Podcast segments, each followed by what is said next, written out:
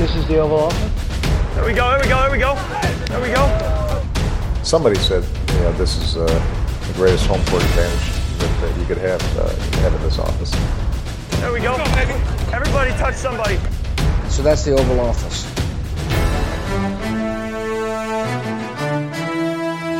Årets første preseason kamp er spillet, og nogle legender er røget ind i Hall of Fame, og du sidder sikkert og undrer dig over, at introduktionsdelen til det ovale kontor lyder lidt anderledes end normalt. Øhm, du er helt ret, fordi mit navn er Thijs Oranger, og normalt er min første ord i den her podcast altid, hej Mathias. Men øhm, i dag er Mathias taget på ferie, eller det er han ikke i dag, men han er, han er på ferie.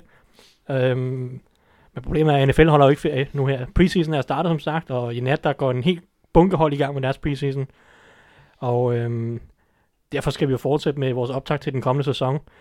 Øh, uden Mathias, så må jeg jo så må jeg overtage værtsrollen her, og så har jeg jo så heldigvis stadig to gavede, næsten, næsten gavede Mhm. dog-gæster med. Anders, du er med tilbage efter en lille uges pause også. Yes, herligt. Tak. Velkommen til. Tak, tak. Og så har vi igen i den her uge, fordi det gik så godt i sidste uge med Mark, så har vi uh, inviteret ham tilbage igen. Velkommen til, Mark. Hej Thijs. Det vil sige, det ligger altså godt i munden at sige hej Ja. Thijs. Det kunne man godt vende sig Ja, til der, også. der er sådan lidt hej og tej, det er sådan en lille smule... ja, jeg øh, synes det er godt. Ja, der er noget... Du, hvis du havde startet med at bare sige, jeg er Thijs, så ved jeg i hvert fald en, en, en person, hvis navn rimer på Elming, rimelig voldsomt lyder som Elming, uh, der vil elske det. Ja, ja, det er en internt uh, god klud joke. Nå, øhm, vi har i den her uge sat os uh, for at snakke lidt om lidt forskellige småting. Vi, I sidste uge forsømte vi en masse lytterspørgsmål, fordi at uh, Mathias havde travlt. Jeg ved ikke, om han skulle på ferie allerede der. Nej, øhm, så vi tager en masse lytterspørgsmål i dag. Vi kommer også til at snakke en lille smule om forskellige undervurderede spillere. Og så kommer vi til at snakke lidt om nogle forskellige scenarier, øh, hvor vi øh, prøver at lege lidt med, hvad der er måske er mest sandsynligt, eller hvad der kan ske øh, i forskellige ting. Så det prøver vi, og så øh, hvor jeg håber, at I kan bære over med mig, hvis øh, det hele det går galt med, med lyden, når jeg ikke er... Og, og, og, og flowet i podcasten ikke lige så god, som uh, når Mathias han uh, styrer tingene. Vi giver vejret skylden, hvis det er, for vi er fandme våge. Jamen, uh, jamen, jamen, det er måske sådan lidt, men vi mangler Mathias, så er det bare dommedagsvær udenfor. øhm, så, Så må men, du godt komme hjem snart i hvert fald. Ja, ja, men uh, han, han flygtede fra det gode vejr. Jeg ved ikke helt, helt hvor han er taget hen på ferie, faktisk. Men, uh, nå. Lad os sige, uh, inden vi går helt i gang, så kan vi sige, uh, at uh, I kan støtte os på uh, tier.dk, hvis I godt kan lide, hvad vi laver, og det ovale kontor og, og podcasten, så kan du donere et valgfrit beløb hver eneste, for, for hver eneste program, vi sender. Hjemmesiden hedder som sagt tier.dk, 10er.dk, så du kan finde det ovale kontor der. Øhm, inden vi går i gang med dagens emner, så synes jeg, vi skal tage en lille hurtig nyhedsrunde. Der skete et par ting her den sidste uge, så lad os starte med, at uh, Tom Brady han har forlænget eller ændret sin kontrakt med New England Patriots. Uh, den officielle kontraktforlængelse hedder vist noget med 2 år 70 millioner, men reelt set er det bare et lille, en lille lønforholdelse her i 2019, og så de der ekstra år, der kom på kontrakten, de bliver automatisk skrevet i stykker, når vi rammer øh, foråret 2020. Så reelt set, så er han, har han udsigt til at være free agent efter den kommende sæson, øh, men øh, ellers så tjener han flere penge i år. Tror vi på, at der er et scenarie, hvor Tom Brady han ikke er hos New England Patriots i 2020, hvis han vil have stadig spiller? Øh, nej, Nej. nej. Øh, det, det kunne jeg virkelig ikke forestille mig, selvom det kunne være sjovt at se, hvor mange der ville gå i budkrig omkring en, øh, hvad må han være, 43 til det tidspunkt? Han er ikke lige blevet 42. Jo, det tror jeg rigtigt. Ja, det kunne være sjovt at se dog. Altså, kunne, kunne der være en mere Patriots-agtig afslutning til hans karriere, end hvis han blev cuttet af Belichick, fordi han sagde, nu har du ikke niveauet længere. Altså, det ville jo simpelthen være smukt at se et eller andet sted, ikke? Alene bare for at se det, for, for at se, om de virkelig kan køre den der iskolde øh, taktik igennem hele vejen. Men nej, han er der. Han er der højst sandsynligt. Altså. Men det giver da fin mening, det de har lavet. Altså, synes jeg. Det, er det er jo lidt ubetrådt territorium med en, en quarterback, der er i hans kaliber og er så gammel. Altså, hvordan bliver han år efter år, ikke? Det er fint. Nu kan de tage det over gang. Ja, jamen lad os, øh, lad os ikke dvæle for meget ved det. Det er Tom Brady, han, han, spiller, han spiller de næste 10 år stadigvæk, og ham snakker vi vist rigeligt om i løbet af sæsonen også. Så øhm, man kan sige, i forhold til alle de holder, holdouts, vi har snakket om i sidste uge, så er Yannick Ngakwe vendt tilbage. Der er ikke så meget at sige til det. Han havde en deadline, der hed den 6. august, hvor han ikke, hvis han ikke mødte op før det, så ville han ikke blive free agent øh, næste forår. Så det var ikke så overraskende nu at se, om han kan få sin nye aftale alligevel. Men øh, ellers så har vi tidligere i dag fået en trade, hvor at øh, Cleveland Browns har sendt running back Duke Johnson til Houston Texans for et fjerde rundevalg, der dog kan blive til et tredje rundevalg, hvis Duke Johnson er aktiv i 10 kampe.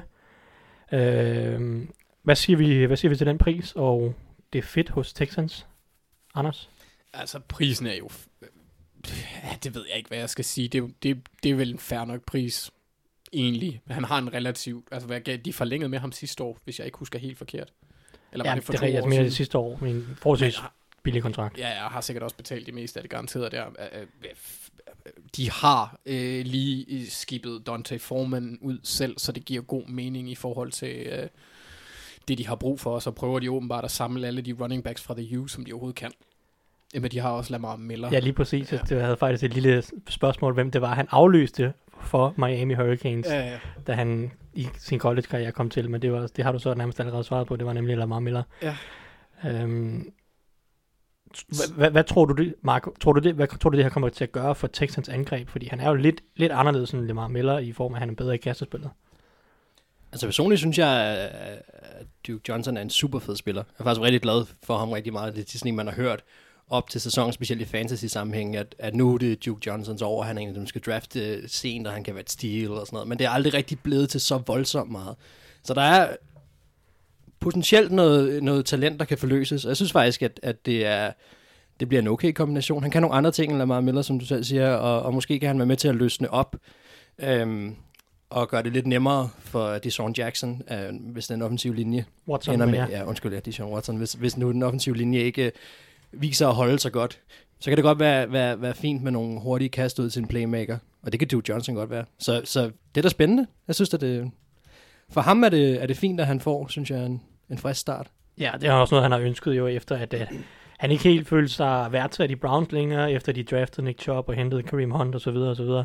Duke Johnson er faktisk en af de en af seks running backs, der har grebet for over 1000 yards de sidste øh, to år. Det er typer som Alvin Kamara, Christian McCaffrey, Todd Gurley, James White, og så Duke Johnson og Terry Cohen, der har rundet 1000 yards receiving.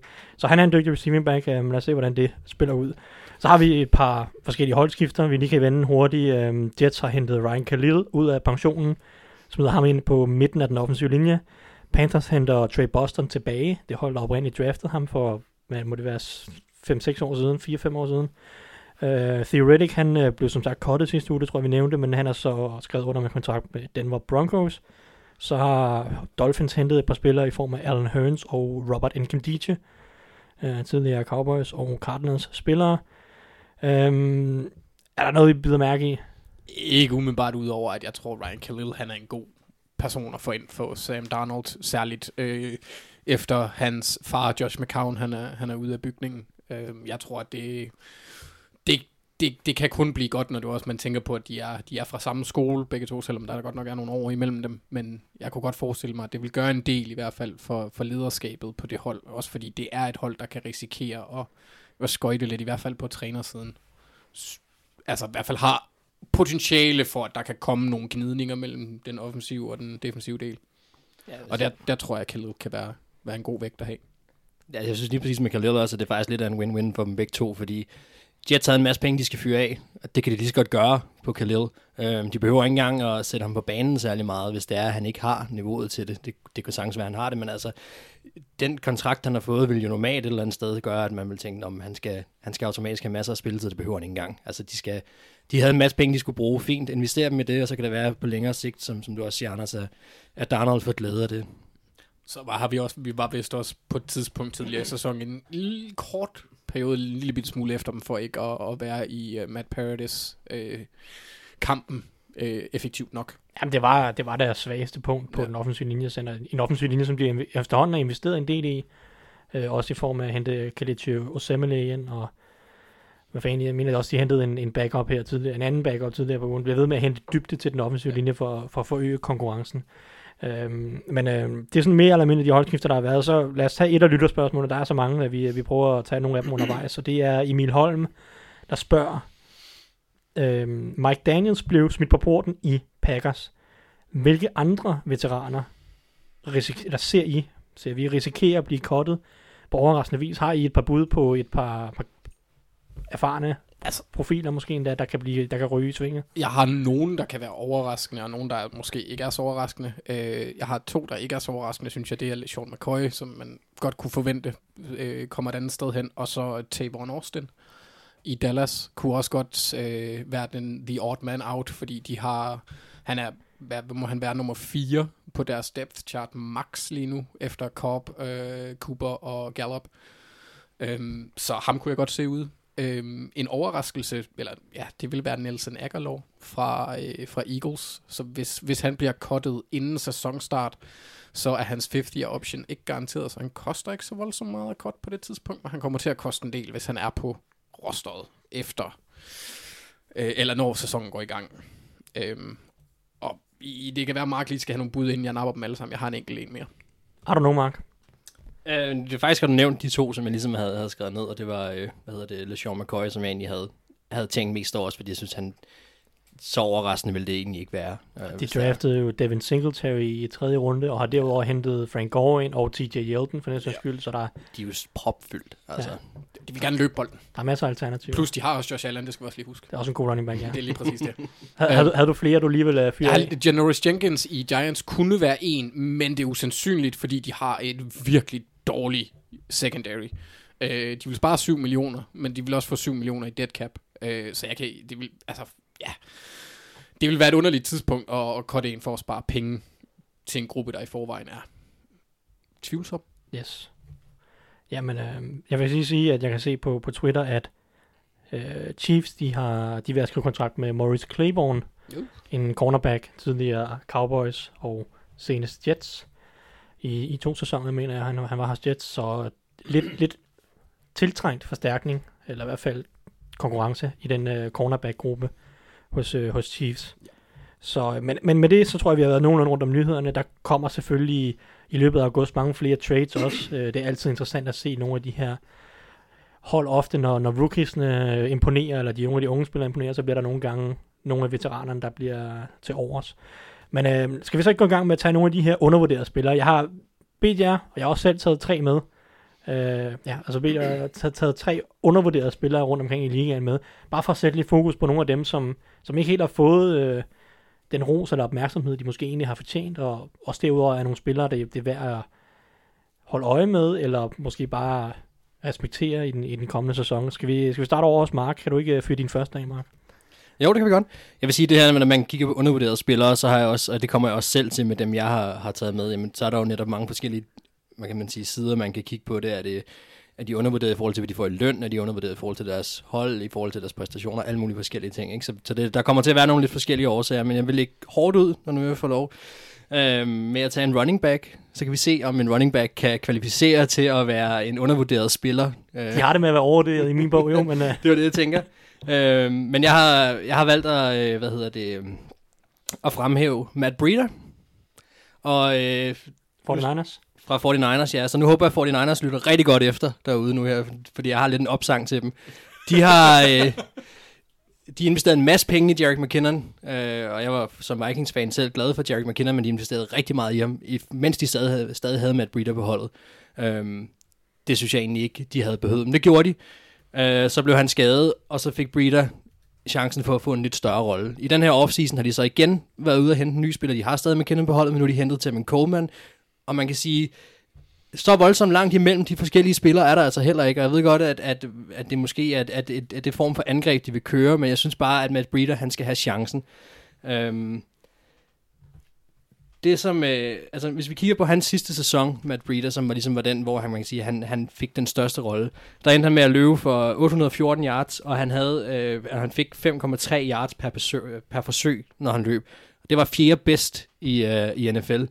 Og øh, der er faktisk kun to andre 49ers running backs nogensinde, som har haft det gennemsnit over en sæson. Og den ene, det er Joe Perry, og det er ikke ham fra Aerosmith, men det var en running back i, i 1954. Og så Frank Gore i 2006. Så det er de herrer, han er op med, når vi snakker om, om yards per forsøg. Øhm, han, har, han opgraderet fra sin uh, rookie-sæson. Øh, der blev han bedre i kastespillet. Han tabte ikke en af de bolde, der blev kastet. Der blev kastet 31 bolde. Hans vej, han tabte ikke nogen af dem. Så han var rimelig solid på den måde. Og hvis man skal kigge på hans sæson sidste år, så havde han tre kampe, hvor han havde, nu er det bare for at sammenligne med de to andre running backs, som er på holdet, så havde han to kampe, hvor han, eller tre kampe igennem hele sæsonen, hvor han løb for 100 yards. Kigger man på Tevin Coleman, men så har han over fire sæsoner haft to kampe, tre kampe, hvor han har haft løbet for 100 yards, og McKinnon har haft to kampe over fire sæsoner også. Så Matt Breeder, han skal have noget, han skal have noget, han skal fremhæves i forhold til de to, han kæmper med pladsen om, og så skal han fremhæves mere generelt, når det er, vi snakker øhm, running backs i, øh, i NFL. Jeg synes, han fortjener noget kærlighed og noget respekt. Nu smider jeg noget på bordet her. Smid. Kunne, kunne han blive traded? Hvis de har Tevin Coleman, hvis de har øh, Jared McKinnon, de har også en type som Altså, Raheem- pengene er investeret i McKinnon i hvert fald. Ja, ja, de, de er investeret i, i McKinnon og Coleman, men altså Raheem Mostert har de også, som er et øh, sådan special teams, Demon, og formentlig også vil have en rosterplads. De betaler også en del penge til Carl Juszczyk, som er deres fullback. Jeg tror, at, at 49ers betaler over 20 millioner om året til deres running backs og kickere lige nu, hvilket er en imponerende slat, ikke? Det er en helt quarterback, du kan få på det, men bliver lige nødt til at rette det der. Kyle Juszczyk er ikke en fullback, han er et offensivt våben. ja. Det viste det så men- ikke at blive til. Okay. Nej, han er en fullback, undskyld. Jo, selvfølgelig, selvfølgelig kunne han vel godt blive traded. Det kunne han vel i princippet godt. Jeg vil sige, der er masser af hold derude, som skulle være rigtig glade for at få fat i ham i hvert fald. Men til gengæld så synes jeg, at 49ers burde overveje at beholde ham, fordi han vil være rigtig, rigtig fin til Garoppolo, hvor han ligesom kan arbejde sammen med George Kittle, og måske netop, som vi snakker om lidt før også med Deshaun Watson, det der med, kan man åbne banen op og løse den lidt op, jamen så er Breida, han vil være, han vil være et rigtig, rigtig fint asset at have på det hold. Jeg tror så ikke, at de kan få ret meget for ham. Nej, nej, det er selvfølgelig også det, men så kan det være, at de kunne trade uh, McKinnon, hvis det, han er først lige uh, kommet i gang med, med at træne igen oven på sidste års alvorlige ja. skade. Ja, lige præcis. Han, jeg mener, var det, ja, det var en uge før sæsonstart, han rev korsbåndet over. Jeg tror ikke, de kommer til at trade ham, så længe de ikke ved, hvad McKinnon, altså hvad, hvad han kommer til at, Det er klart. hvordan han Og det, det skal også lige siges, at han har et, et dead cap på 1.668 dollars, så, så vi skal lige slappe af med at, med at sende ham væk, ikke? Ja, ja, men han er billig, han er undrafted free agent Ja. øh, i, i 2017. Ud af Georgia Southern. Ved I, hvem han afløste hos Georgia Southern? Altså ligesom at øh, Mm-hmm. Duke Johnson afløste Lamar Miller hos Miami Hurricanes. Øh, øh, nej, det, det, det er væk Det er også en running back selvfølgelig, Ja. og det er også en 49ers running back. Åh, Frank Gore? Nej, nej, Altså, nej altså er det- nuværende, er det, han, McKinnon? det er McKinnon. De er begge to, Ah. begge to ud af Georgia Southern. Øh, i, i, McKinnon kom ind i NFL i 2014-draften, tror jeg, og så Matt Breida spillede så 2014 til 2016 og, draft, og gik til undraft til 2017. Nå, Altså jeg vil sige, det vil være i tråd med hele det her med, at vi underkender spillere, at de, tæ- at de sender ham væk nu. Efter han lige har haft så fin en sæson, som han har. Så, det, så, så hvorfor ikke? yes. Nå, men Anders, så skal vi ikke tage, skal vi ikke tage din første øh, undervurderede spiller? Jo, og det her, det, det er simpelthen, øh, altså, du har nævnt det øh, kort i nogle tidligere podcasts i hvert fald, fordi øh, vi har, øh, det er Mitchell Schwartz, højre tackle for Kansas City Chiefs. Og han er lidt eksemplet på, hvor meget det betyder, at en spiller er blevet draftet højt. Fordi hans makker på venstre side, Eric Fisher, der er en væsentligt dårligere spiller, får langt mere sådan, øh, i hvert fald fankredit. Han bliver valgt til Pro Bowl. Ikke, det, det, det betyder selvfølgelig ingenting længere, men, øh, men Mitchell Schwartz, han har været All-Pro en gang, second team All-Pro to gange, øh, first team All-Pro en gang, second team All-Pro to gange. Øh, sidste år havde han fire penalties hele året. Han havde fire sacks og 14 hurries på 1178 snaps. De sacks, de kom mod blandt andet Ravens, Chargers og Broncos, så rimelig fornuftige forsvar. Og øh, jeg mener også, at det var mens Joey Bosa, jeg kan ikke huske, om det var ham, der lavede sækket, men det, han, han er typen, der holder Von Miller, J.J. Watt, Joey Bosa, alle dem der, der, der stiller op på øh, venstre øh, end fra quarterbacken, og han får simpelthen ikke nok kredit. Øh, ja, og han, han, jeg, jeg synes, han er bare standard eksemplet på, hvorfor Pro Bowl er pisseliggyldig. Så han, han skal have lidt kredit, for han er virkelig, virkelig en dygtig spiller, og måske den bedste højre tackle i hele ligaen, hvis ikke en af de bedre tackles overhovedet. Så, så han, han skal... Og den offensive linje får ikke super meget kredit generelt, og det synes jeg er synd, fordi jeg tror, det er... Ja, ved jeg ikke, måske top 2 positionsgruppe efter quarterback. Altså, meget, meget vigtig gruppe at have, have et velfungerende øh, system der. Gode spillere. Yes. Jamen, øh, så tror jeg, så vil jeg bringe min, øh, min første på banen, fordi at, øh, selvom jeg er vært, så kan jeg ikke lade være med at prøve at bidrage en lille smule med nogle af mine holdninger. Øh, så jeg har, øh, min første spiller, lidt ukarakteristisk har jeg taget på linebackers med, men ja. min, første, min første spiller er en linebacker fra Titans, der hedder Jajon Brown. Øh, var et femte rundevalg i 2017. Det var min næste linebacker for øvrigt også, men øh, lad os starte med Jaron Brown. Øh, som jeg, jeg må indrømme, altså jeg, kendte ham med, eller jeg, jeg vidste nærmest ikke, hvem han var i 2017-draften, da han kom ind i ligaen, men han har bare imponeret rigtig meget. Han havde sin rookie-sæson, var han lidt mere i en, en, en delrolle på en eller anden måde. Og jeg kan huske sidste sommer, hvor vi kørte Googles optagt, at det er en af de helt store fortrydelser, jeg har. Øhm, fordi at der havde øh, vores gode kollega Victor Risse, han skrev sæsonoptakten til øh, Tennessee Titans. Og han pegede på, at øh, Jayon Brown, han, er, han bliver det helt store gennembrud. Og jeg sagde til ham, at de har lige draftet Rashawn Evans, er vi overhovedet sikre på, at han kommer til at starte? Øh, og, og så, så, havde vi en lille diskussion, og det endte med, at Victor han tog en eller anden spiller. Jeg kan ikke huske, hvem han tog, om det, det var Corey Davis eller hvad det var. Men det viste sig, at han havde ret. Så skud til, til, til Victor, fordi Jerry Brown havde en rigtig, rigtig god 2018-sæson, selvom de havde draftet Rashawn Evans i første runde, selvom de har Westwood, som også er en god spiller.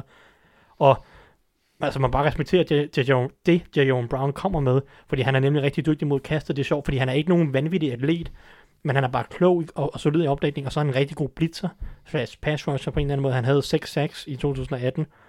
Øhm, så altså, nogle af de her, det, det, det, altså, specielt fordi han, fordi han er så god i opdækningen, så, så, så synes jeg bare, at han er, han er ganske undervurderet.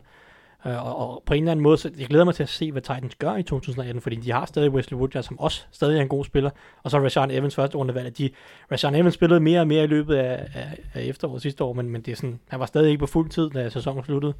Og reelt set er Rashawn Evans i mine øjne i hvert fald ikke en spiller, som nødvendigvis er ret god i opdækningen.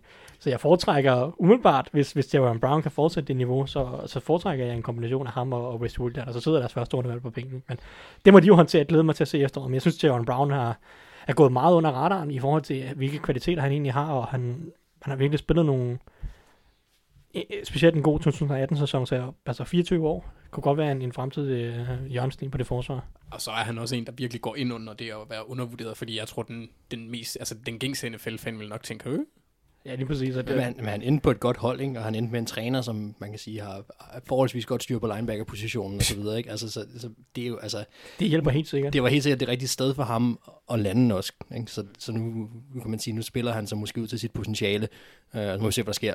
Ja, det, jeg siger ikke, at han bliver en af ligaens bedste linebacker. Det er, det er jeg ikke sikker på, at han har de atletiske evner til. Nej. Fordi det er klart, at, at nogle af de her freaks, skulle jeg til at sige, Bobby Wagner, Luke Kigley og sådan noget, de, mm. de måske endnu bedre atleter, endnu mere øh, sådan overnaturlige, fordi Jaron Brown, han, han løb en 40 yard dash, der hed øh, 4-7 til combine, hvilket ikke er ret hurtigt, men, men han, han lever på spilintelligens, og, og så er han en god uh, blitzer, en god, god pass rusher på den måde, så og det, det har vi også set i de senere sæsoner været vigtigere og vigtigere for de her linebacker. Vi har set specielt Patriots drage stor nytte af linebacker, der tidligere har spillet pass, altså edge i, i college, så spiller som Dante Hightower og Kyle Van Noy og så videre. Uh, der, der catcher Aaron Brown noget af det, så, men øh, det var min første mark. Har du ikke en, en øh, nummer to til os? Jamen lad os da fortsætte i linebacker-sporet. Jeg er helt vild med de NFL-spillere, som øh, når man sidder og ser en kamp, at man har en eller anden fornemmelse af, at, øh, at hver gang at bolden stopper på forsvaret, så er de omkring den. Næsten ligegyldigt hvor på banen det er. De er altid inde over et spil, eller er med til at på en eller anden måde, hvis ikke de har udført takten, så er de der i hvert fald i området.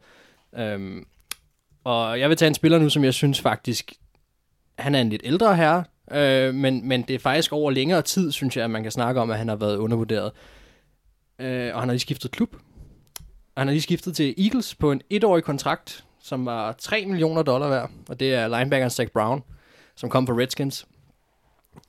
Og jeg har det sådan lidt, der var ikke meget øh, spændende for mit vedkommende ved at sidde til Redskins kampe sidste år, men jeg synes faktisk, at, at når jeg sad og så noget af det alligevel, så var han et lyspunkt, der ligesom øh, brændte igennem, og havde han spillede en rigtig, rigtig fin sæson. Han har spillet rigtig mange gode sæsoner, og han bliver bare ikke, synes jeg, generelt anerkendt for at spille de gode sæsoner, som han gør. Øh, da Redskins så valgte bare at, at cut ham her, så tænkte jeg, det er fint. De cuttede ham i marts, så tænkte jeg, fint nok, de må være i, i rebuild mode nu, øh, ellers så cutter man ham da ikke. Øh, det var de så ikke alligevel. Øh, de ligger et eller andet sjovt sted indimellem der, ikke? Så jeg forstår ikke, hvorfor man skal lade sig af med ham, og Eagles har lavet et kæmpe stil ved at få ham på den etårige kontrakt til 3 millioner. Han kommer til at passe perfekt ind i deres forsvar, og, øh, og igen, altså han, at, at, han kan få lov til at flyve under radaren på den måde. Øh, sidste år, der rated øh, Pro Football Focus ham som den tredje bedste off-the-ball linebacker. Det var kun Luke Kuechly og Bobby Wagner, der lå over ham i, i den måde, de rater på.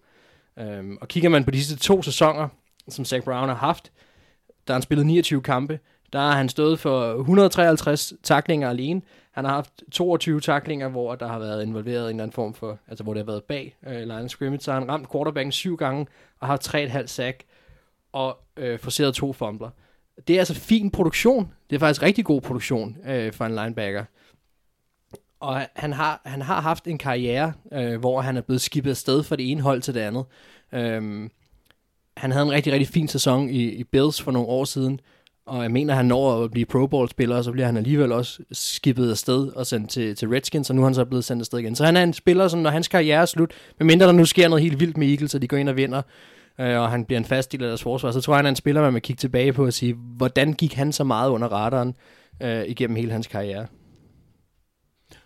Yes, yes, yes, vældig fornemt. Øhm, skal vi tage din... Øh... Nå, men så... Jeg, jeg, jeg, jeg er da egentlig ret langt hen ad vejen, at han har været undervurderet. Ja, jeg er meget enig. Men, øh, men han er også en af den her type, som jeg kan... Altså, der er nogen, der har brokket sig over, at, at, at for nogle af de hold, han har spillet for, der har han givet lidt op i nogle af de der... Sådan, I nogle kampe hen mod slutningen af sæsonen. Han har så også spillet for Bills i 2016, og Redskins og Titans også i, i nogle af de sæsoner, hvor det har været hårdt for dem. Og, og Ja, der er han, Titans altså, har draftet ham nu- dengang, de ikke selv... Altså, altså, ja, han har netop ikke været på noget, noget hold, der lige kan man sige, har været på toppen, mens han har været der. men, øh. øh, men man, kan, man må forvente, at Eagles skal holde ham motiveret igennem hele sæsonen. Jeg det- glæder mig super meget til at se ham i Eagles, og jeg, jeg håber på, at han får, får endelig nu, nu bliver han 30 nu her, ikke? jeg håber, han får slået sit navn ordentligt fast nu, øh, mens han er hos Eagles. Så det har han chancen for. Skal også lige siges, at det her det er endnu et slag i ansigtet på Bruce Allen, der viser, hvor elendig en GM han er, fordi sidste år gav han ham en treårig kontrakt med 10 millioner garanteret. Øh, Ja, jeg mener, pænt altså, han, dumt, ja. Sådan en chance må man ikke... En chance for at svine Bruce Allen, den må man ikke lade gå forbi. Men det var det, jeg tænkte. Ja. Øh, ja, nu, nu, nu lod jeg en uh, chance for at svine Patriots gå, gå forbi mig i tidligere i programmet, så Bruce Allen han får, han får Yes. ja, resultaterne af det. Ja, men øh, skal vi så ikke, øh, skal vi ikke tage din anden spiller, Anders? Jo, og jeg, jeg, jeg holder mig ved de store, tykke bamser. Ah, okay, ham, han er ikke helt så stor og tyk som de andre. Og det er en af grundene til, at han er lidt, eller også en af grundene til, at han er lidt sej. Det er Jason Kelsey fra Eagles, der er en, igennem hans karriere, har været undervurderet. Øh, jeg ved godt, det, det, det jeg kommer til at sige nu er fuldstændig ligegyldigt på sin vis, men det betyder, at han har været undervurderet af nogen. Han har ikke været på NFL's top 100 før i år. Øh, mens han dog har været en af de bedste center i, i ligaen i en årrække efterhånden. Øh, han er simpelthen en undervurderet atletisk freak. Altså, øh, han er ikke den største lineman, men han er det, jeg vil kalde swifty. Han, han, han, kan, han kan flytte sig, og han, de vinkler, han tager i, i hans blokeringer, er simpelthen exceptionelle. Når man ser, hvordan han kan tage... Altså, der, der er blandt andet et spil, hvor han, øh, han følger sig ikke. Det, det, det er også det, de viser i, i Top 100, hvor han blokerer for Darren Sproles, der sådan løber bag ved ham, ikke i fuld fart. Men hvor Mike Daniels, han er ret imponeret over, at han fulgte med Darren Sproles sådan rent fartmæssigt. Men, men han er bare atletisk. Han kan tage flere blokeringer på det samme spil, og når man ser ham pulle, det er simpelthen bare ren, ren nydelse. En malerisk yndigt. En, øh, en bjørn med ballerinaben. Det, det er, hvad han er. Øhm, God beskrivelse. ja, og sidste år, der havde han 0-6, 2 hits og 8 hurries. Tilladt, ja. Han er den bedste center i, i, i ligaen i mine øjne. Yes. Jamen det er så jo. Nu nævnte du Darren Sproles, og nu sad jeg og kiggede uh, tidligere i dag på receiver, eller running backs, der greb receiving yards og sådan noget. Darren Sproles er stadig den running back, der siden 2010 har grebet flest yards. Altså i perioden, i det her årti. Ja. Øh, frem mod nu her. Så det, det er sådan rimelig imponerende, specielt fordi han jo nærmest ikke har spillet de sidste to år, ikke? Ja, og så også, ja, men, men det skal også lige siges, at det holder nok kun til efter den her sæson, fordi der har Saquon overgået ham. Med Ja, jeg tror ikke super lige meget. i, i, den her, men, men, Han griber for 2000.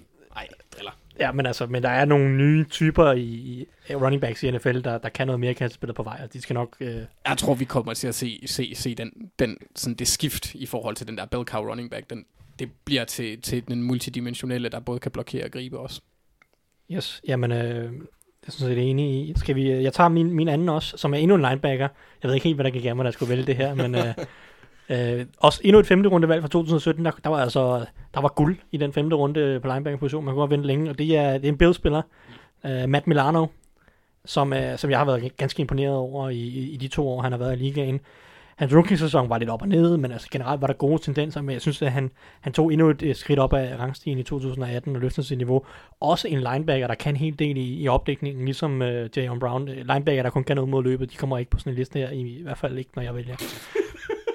Så øh, men Matt Milano, han er, han er dygtig i opdækningen også, og altså, jeg ved ikke, man skal, altså, han er bare, han er meget omkring bolden, han, han, han læser spillet godt igen.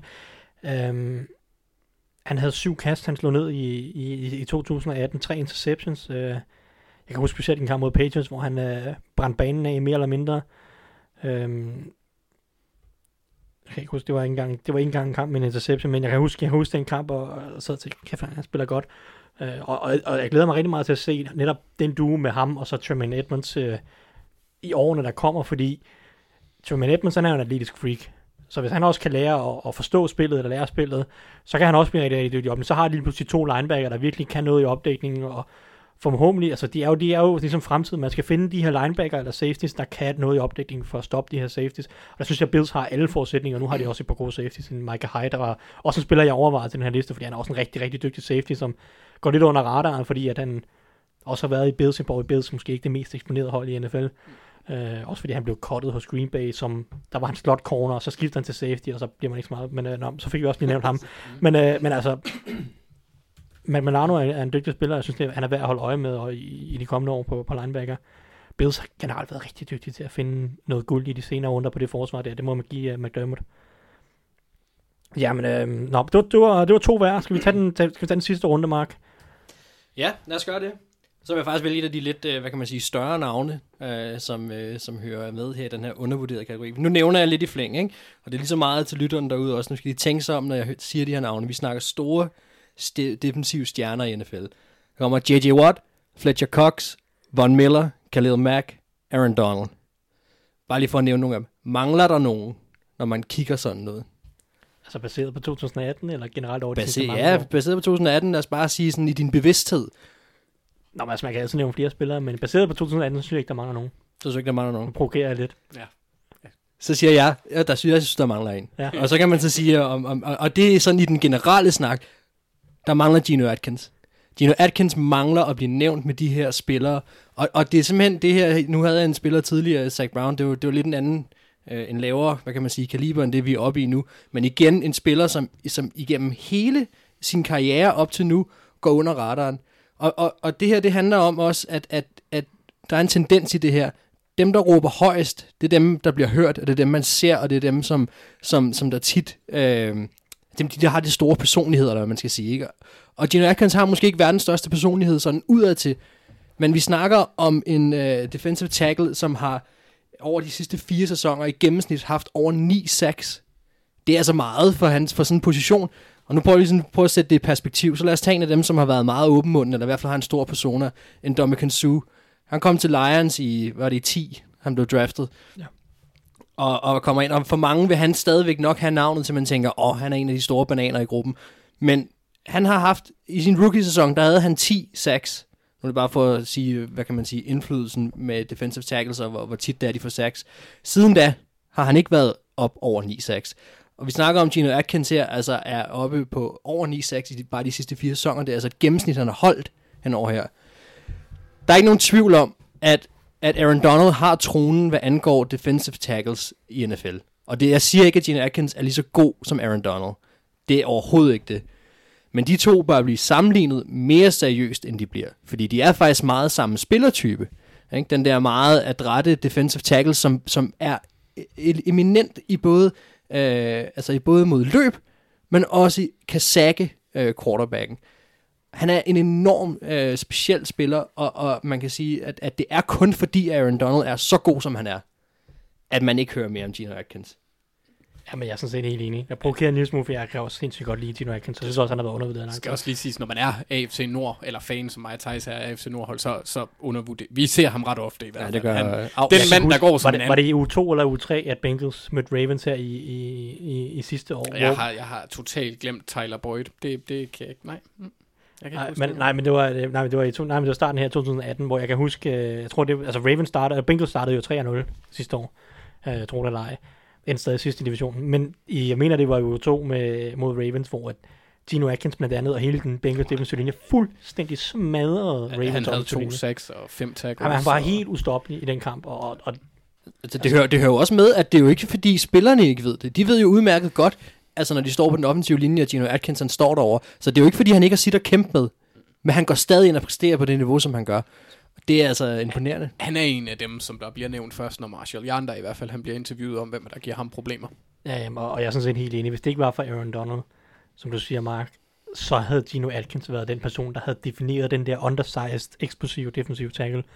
Det er så bare Aaron Donald, der bare er øh, på et niveau helt for sig, hvor Ja, ja, altså, der, altså, han havde jo defineret den position, indtil Aaron Donald kom ind og viste, at der findes også folk, der ikke er mennesker. Det er rigtigt, men selv der var det aldrig sådan superstar, hvad kan Nej, man nej. sige, kvalitet. hvad der, der lider han igen lidt under, at han har spiller for Bengals. Lige snakker vi om, altså nu snakker jeg Bills. Bengals har heller ikke øh, en Nej, det stor fanbase og meget medieeksponering. AJ Green har jo lidt under noget af det samme. Altså, da AJ Green var på toppen, var han jo også en top 4, top 5 receiver i NFL, og alligevel så, altså, han blev aldrig rigtig nævnt sammen med. Og de er også begge to typer, som ikke gør opmærksom på sig selv. Præcis. Men, Det er jo øh, det. Det er rigtigt. Nå, men øh, altid godt at få Gino Atkins. Dejlig spiller. Mig, øh, Anders, øh, kan det passe, du har valgt en Patriots-spiller her? Ja. Hvordan kan en øh, Patriots-spiller Wow. ikke få nok opmærksomhed? Øhm, øh, øh, ja. Ja. Jeg synes faktisk at generelt, at, at, at Patriots forsvarsspillere, jeg synes ikke spiller for spiller for særlig opmær- meget opmærksomhed. Belichick og Brady gør, og Edelman, øh, de offensive spillere. Stefan Gilmore, når man tænker på, at han er, jeg ved ikke, top 3 bedste cornerback, bliver der ikke snakket meget om. Men det er ikke ham, jeg vælger her. Det er øh, Devin McCourty, safety fra Patriots, og jeg har lidt på fornemmelsen, at han sammen med Gilmore er den mest vigtige spiller på Pats' forsvar, og det grundet hans ja, rolle på holdet, hans spilintelligens, og øh, det faktum, at han som 31-årig forsvarsspiller stadigvæk spiller for Be- Belichick. Det er imponerende i sig selv nærmest. Plejer at skifte dem ud lidt før.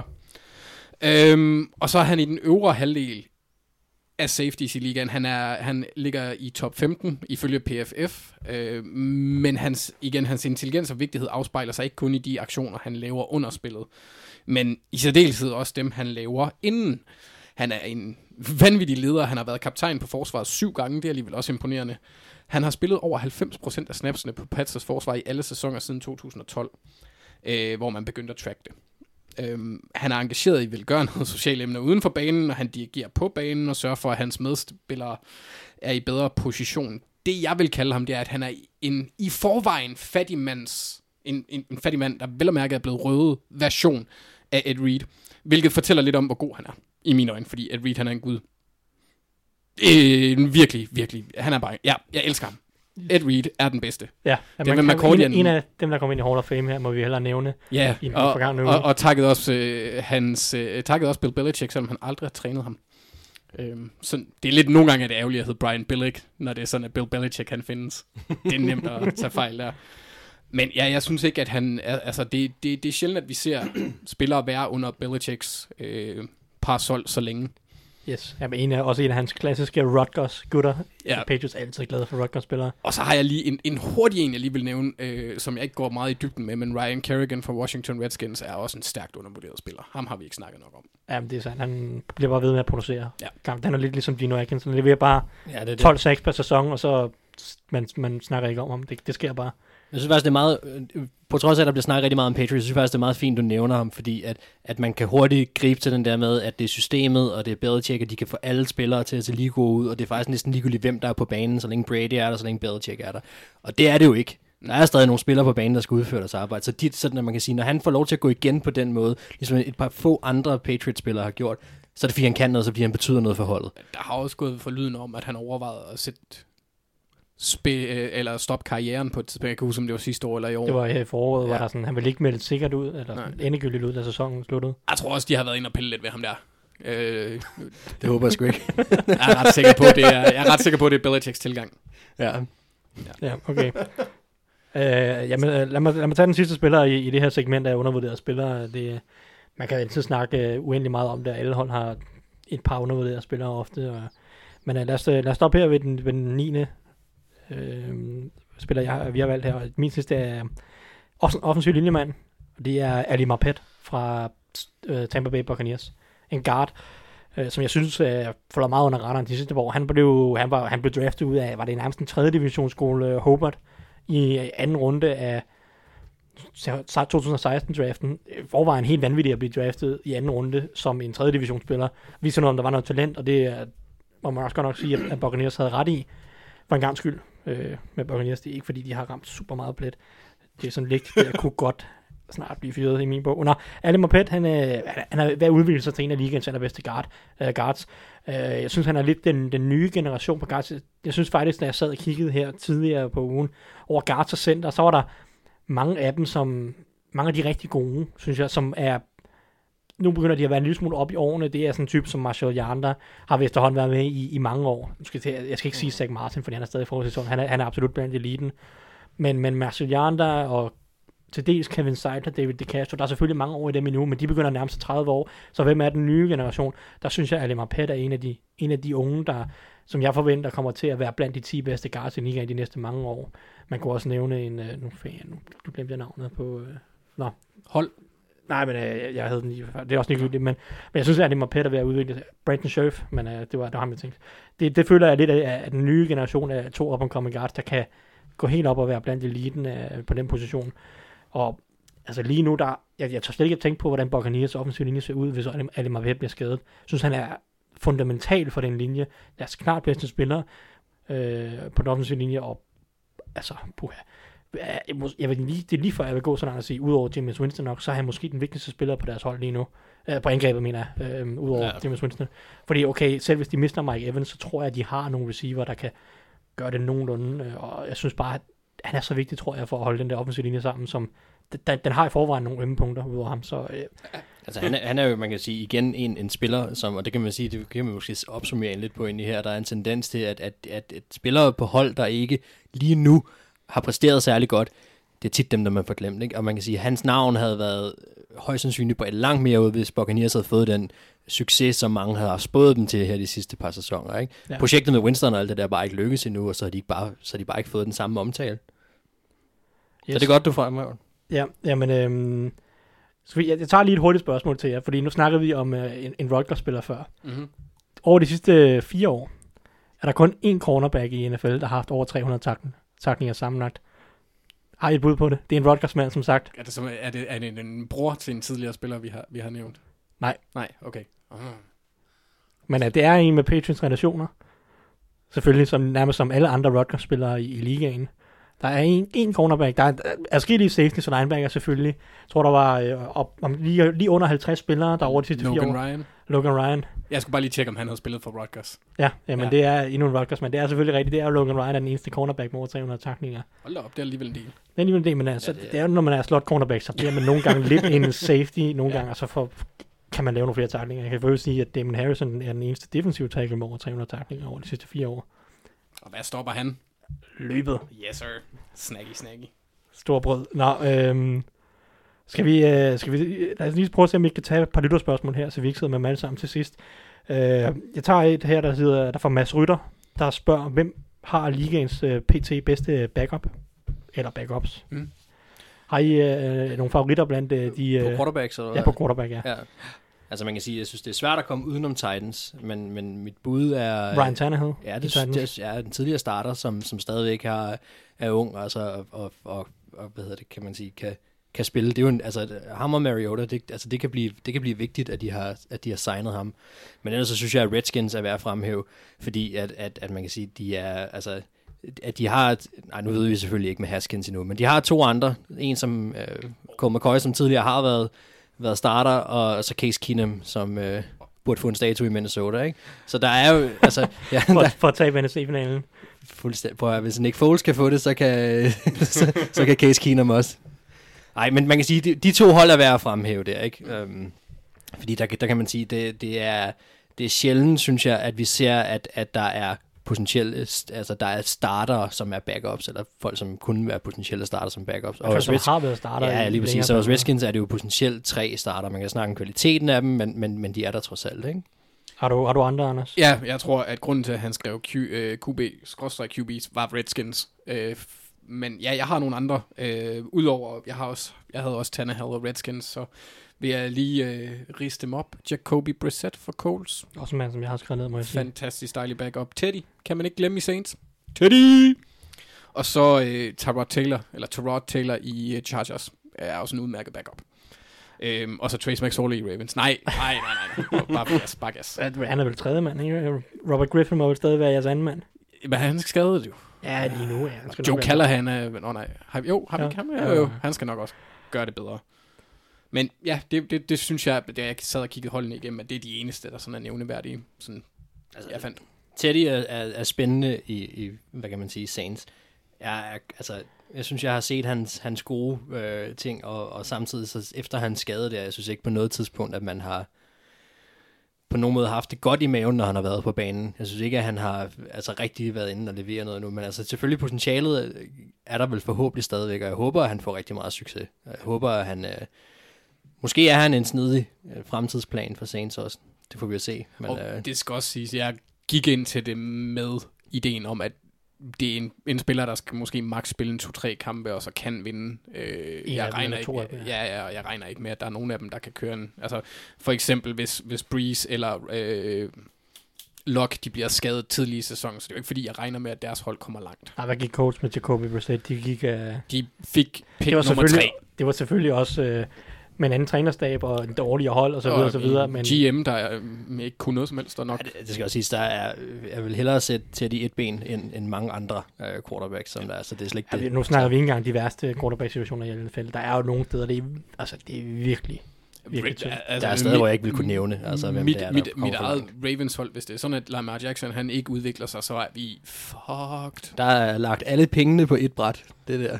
Yes. Det er så til gengæld også et elektrisk bræt. Det må man sige.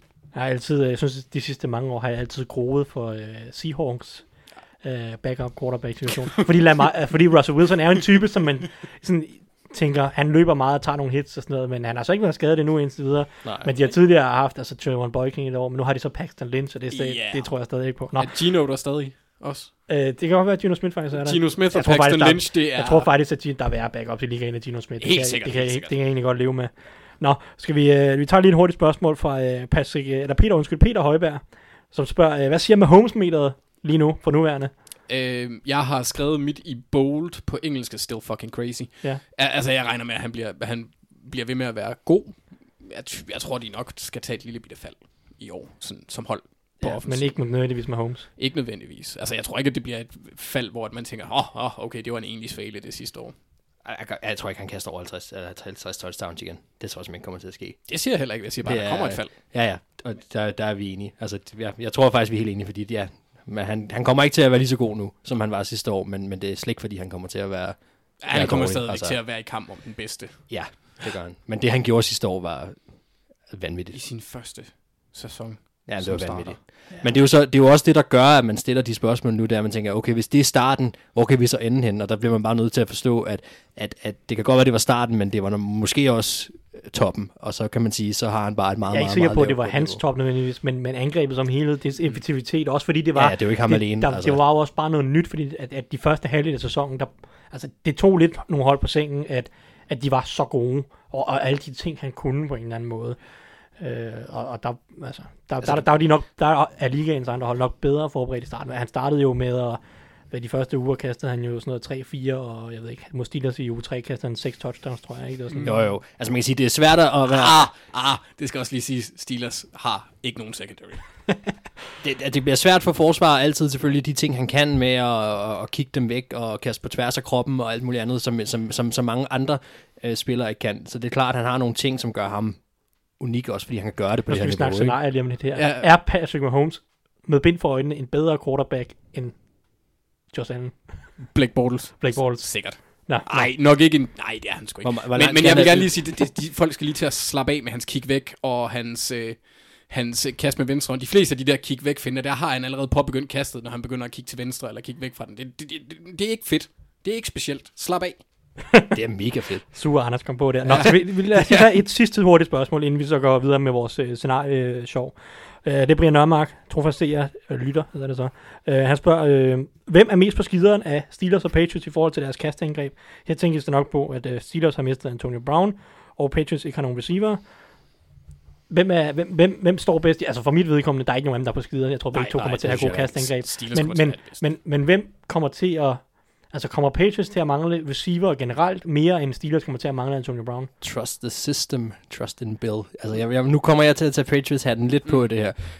Patriots øh, kommer til at skulle adapte til den situation, de nu er. Jeg er helt sikker på, at de godt ville have været i en bedre situation. Det siger ikke, at de ønsker at have øh, mangel på, på kvalitetsreceiver.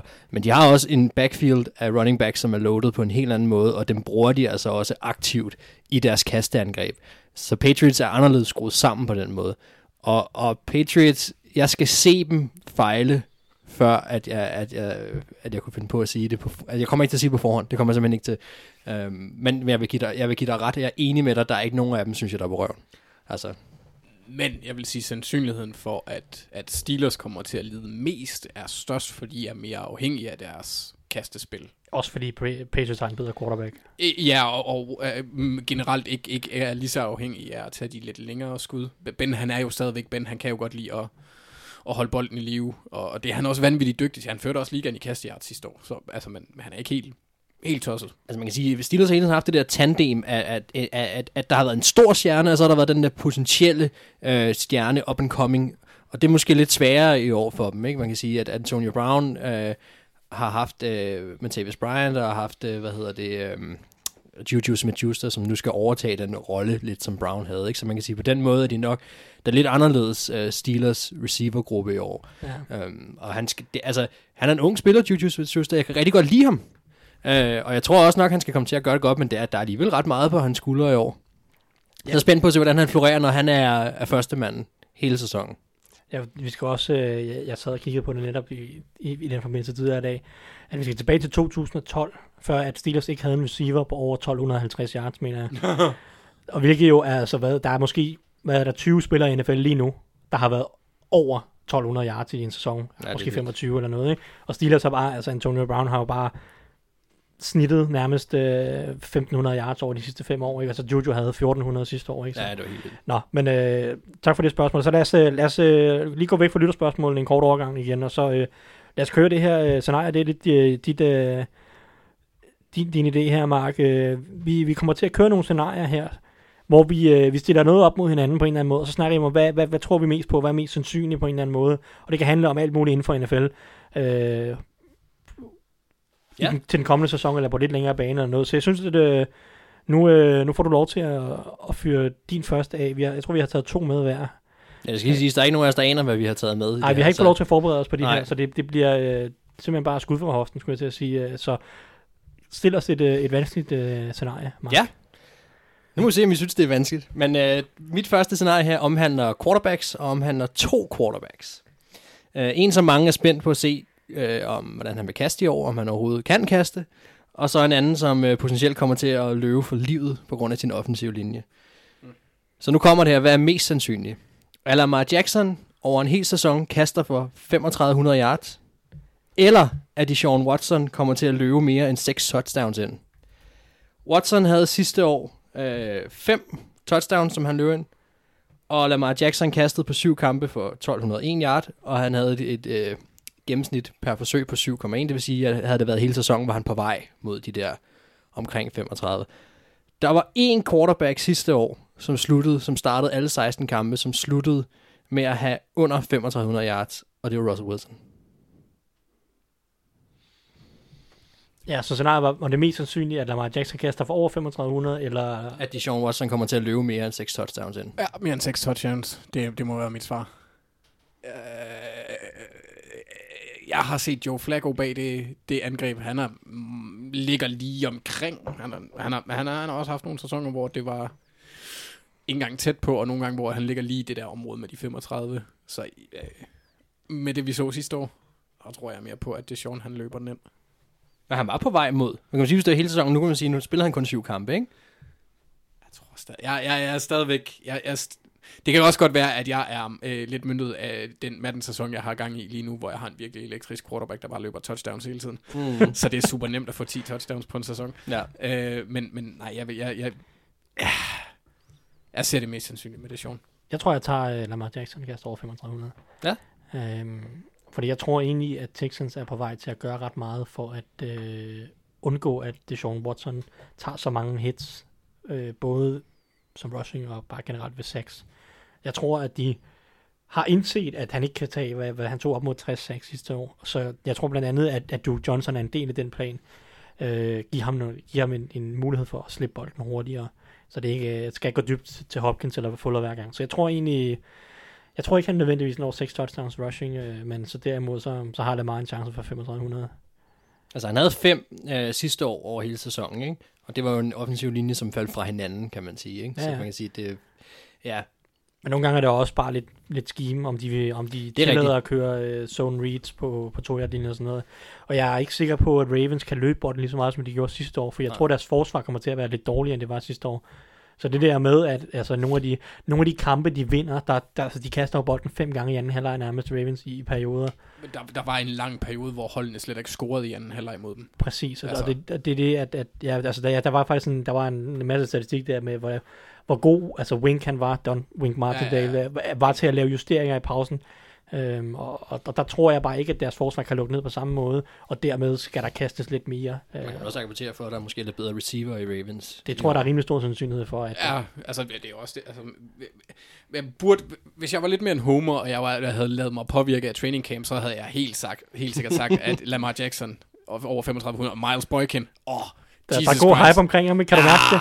Ah, men altså, ham har jeg jo været vild med lige siden du sagde, du var vild med ham, så øh, der, der, der passer den meget godt. Men ja, ja det er, det, det er de, de har bedre våben, men jeg vil sige, det, det er, jeg ved godt, det er lidt en afstikker, men jeg synes, det bliver rigtig, rigtig spændende at se øh, Steelers og Ravens her, fordi de er bygget defensivt op på helt forskellige måder. Ravens har en vanvittig god secondary, med, og, og defensiv linje.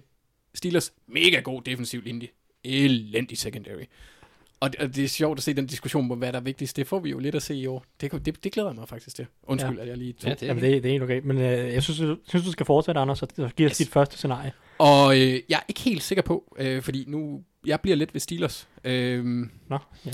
hvad er mest sandsynligt her? At øh, Raiders-duen, Chicka Flop Fly og Tyrell Williams fører ligaen i receiving, eller Juju Smith-Schuster? Og jeg har sagt Dante Moncrief her, for ja. det er ham, der er placeret nummer to lige nu. Nu kan jeg sige til alle mine Steelers lyttere derude, at jeg tror stadigvæk ikke på, at James Washington bliver en ret god receiver. Men det er så, ja, så Dante Moncrief er et fint valg, synes jeg. Ja, jeg havde også skrevet Washington eller Johnson. Aner ikke, hvem der er to lige nu.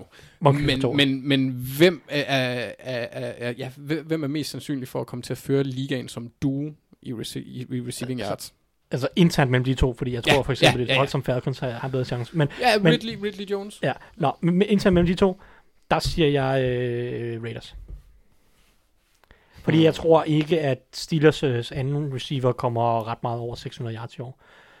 I hvert fald ikke, hvis det skal være en wide receiver. Jeg tror egentlig mere på, at Vance McDonald kommer kunne sagtens være den Steelers-spiller, der griber næstflest yards.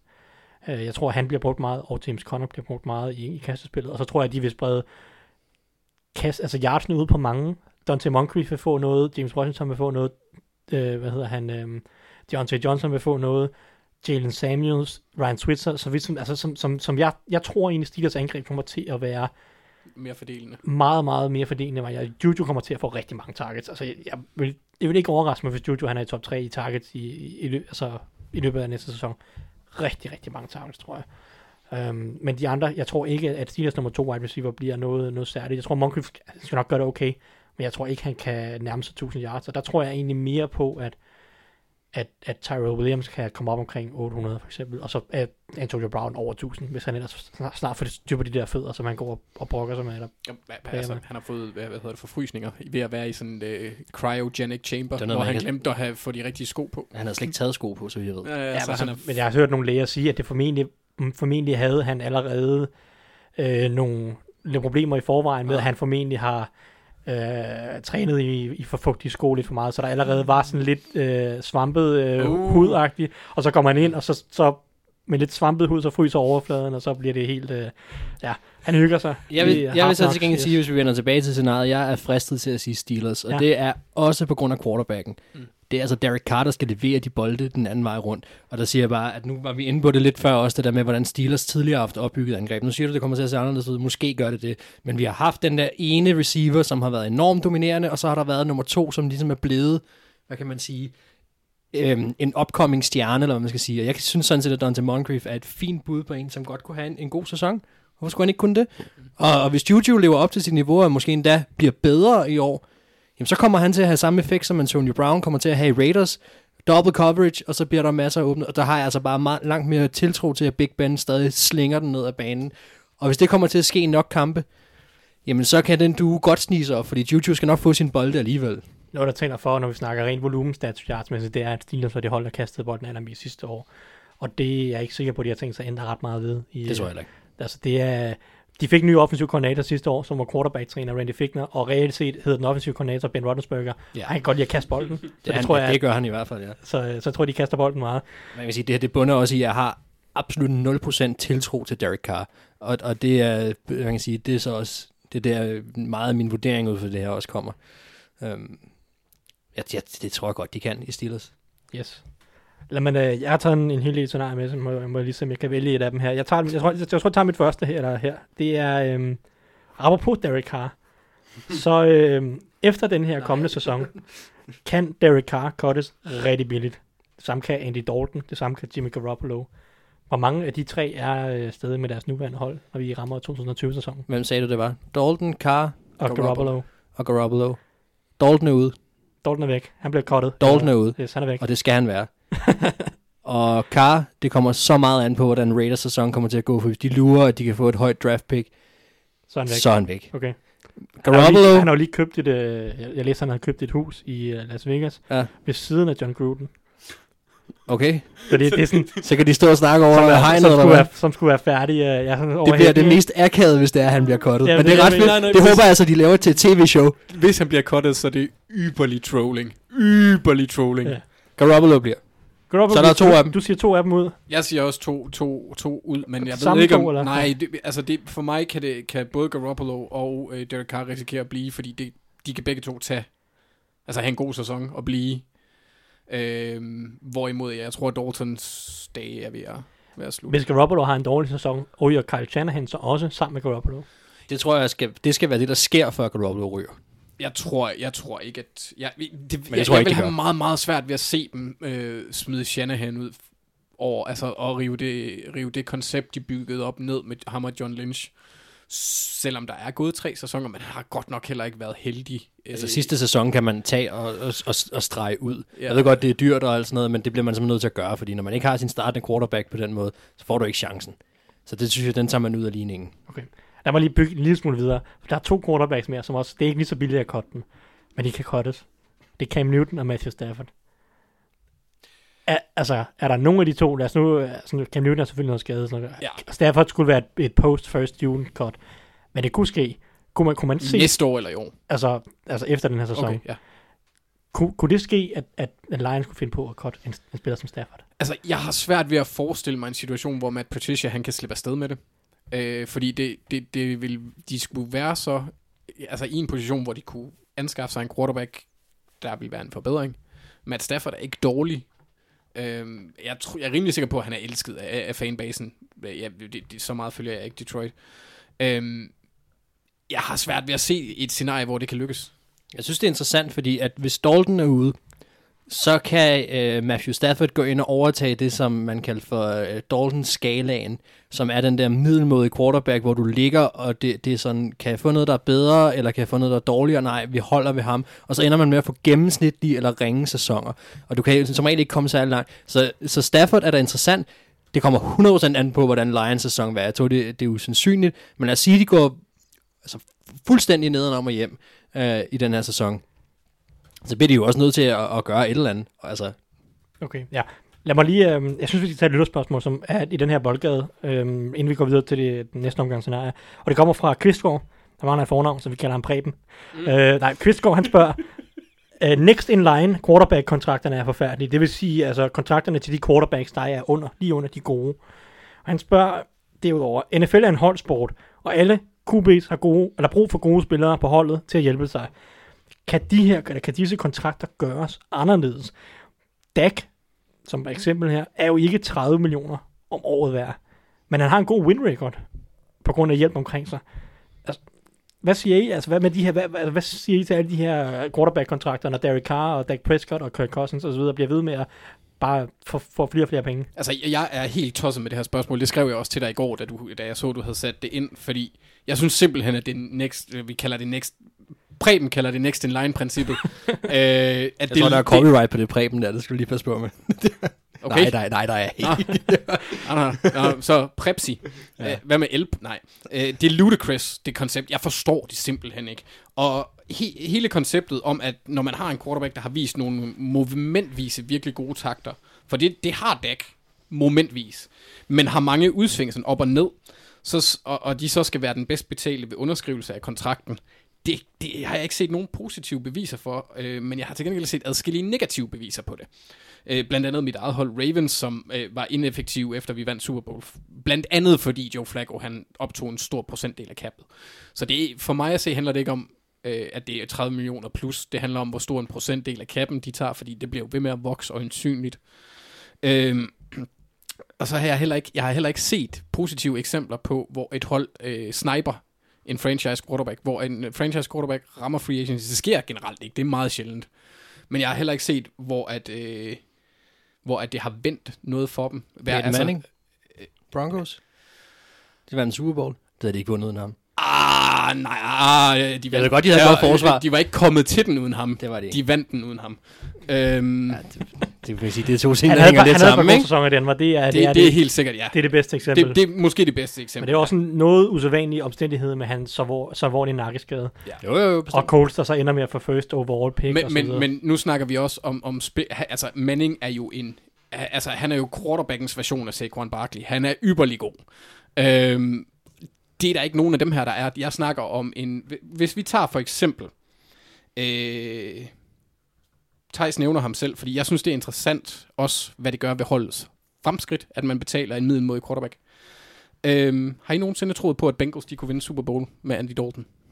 Nej, Nej. Så det vil sige, at og han har ikke engang haft en ret slem kontrakt. Nej, nej, og, og men, altså, han har fået nogle gode penge dengang. Tilbage, da han sk- underskrev den første gang, var den okay.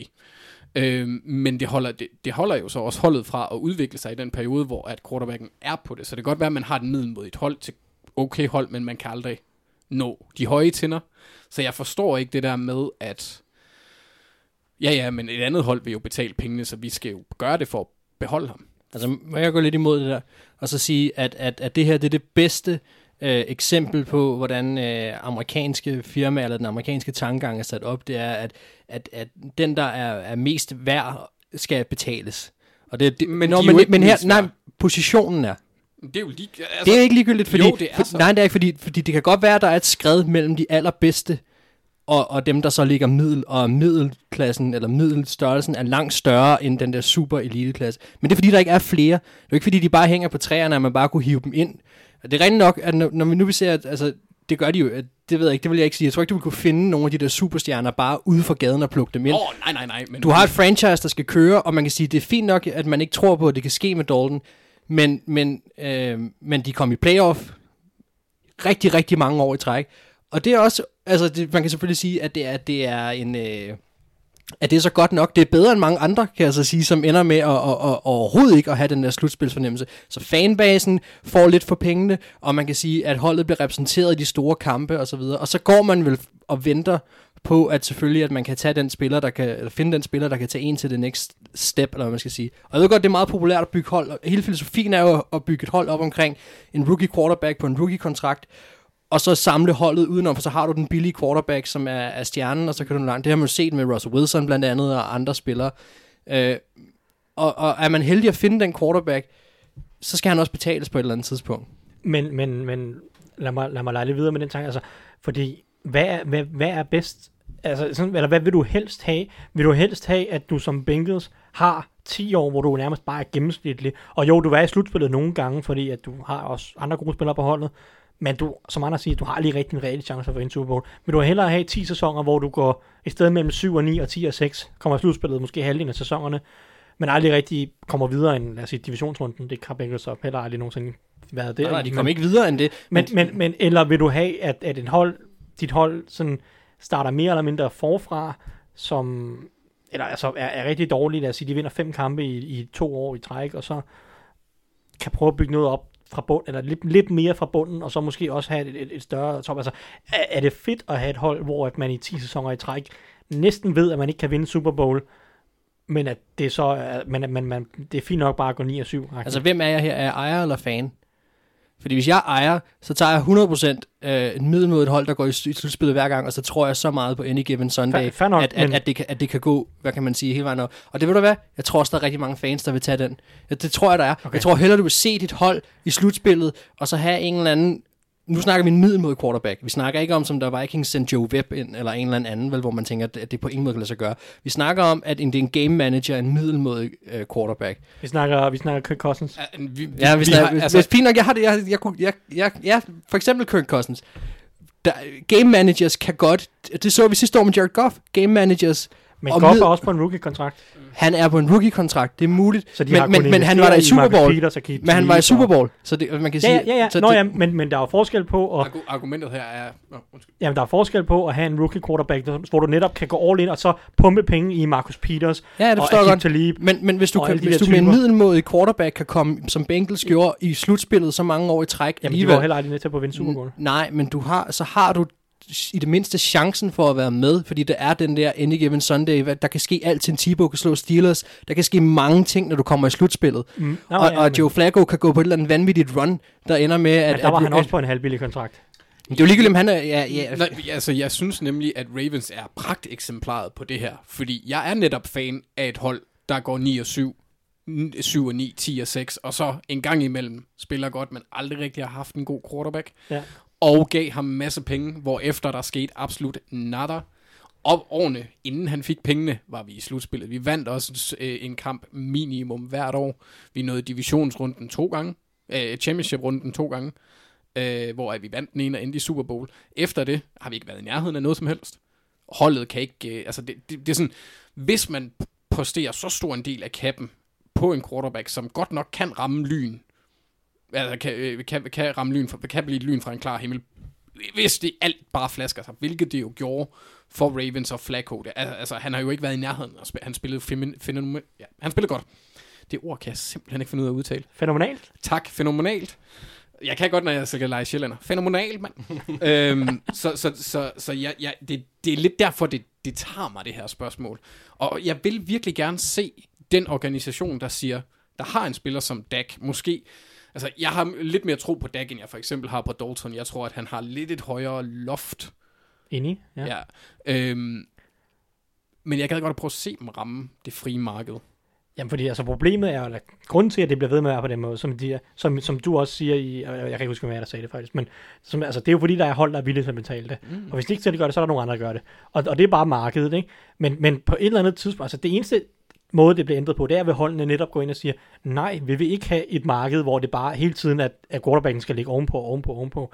Vi vil have et marked, hvor der er et reelt midterfelt på quarterback. Mm-hmm. Så, altså, så man, selvfølgelig vil markedet altid være stigende i en eller anden grad, sammen med kappet stiger, men, men, men det sker for mig kun på det tidspunkt, at som du siger, Mark, at der er flere brugbare quarterbacks, end der reelt set er quarterback, startende quarterbackpladser ja. i NFL. Ja.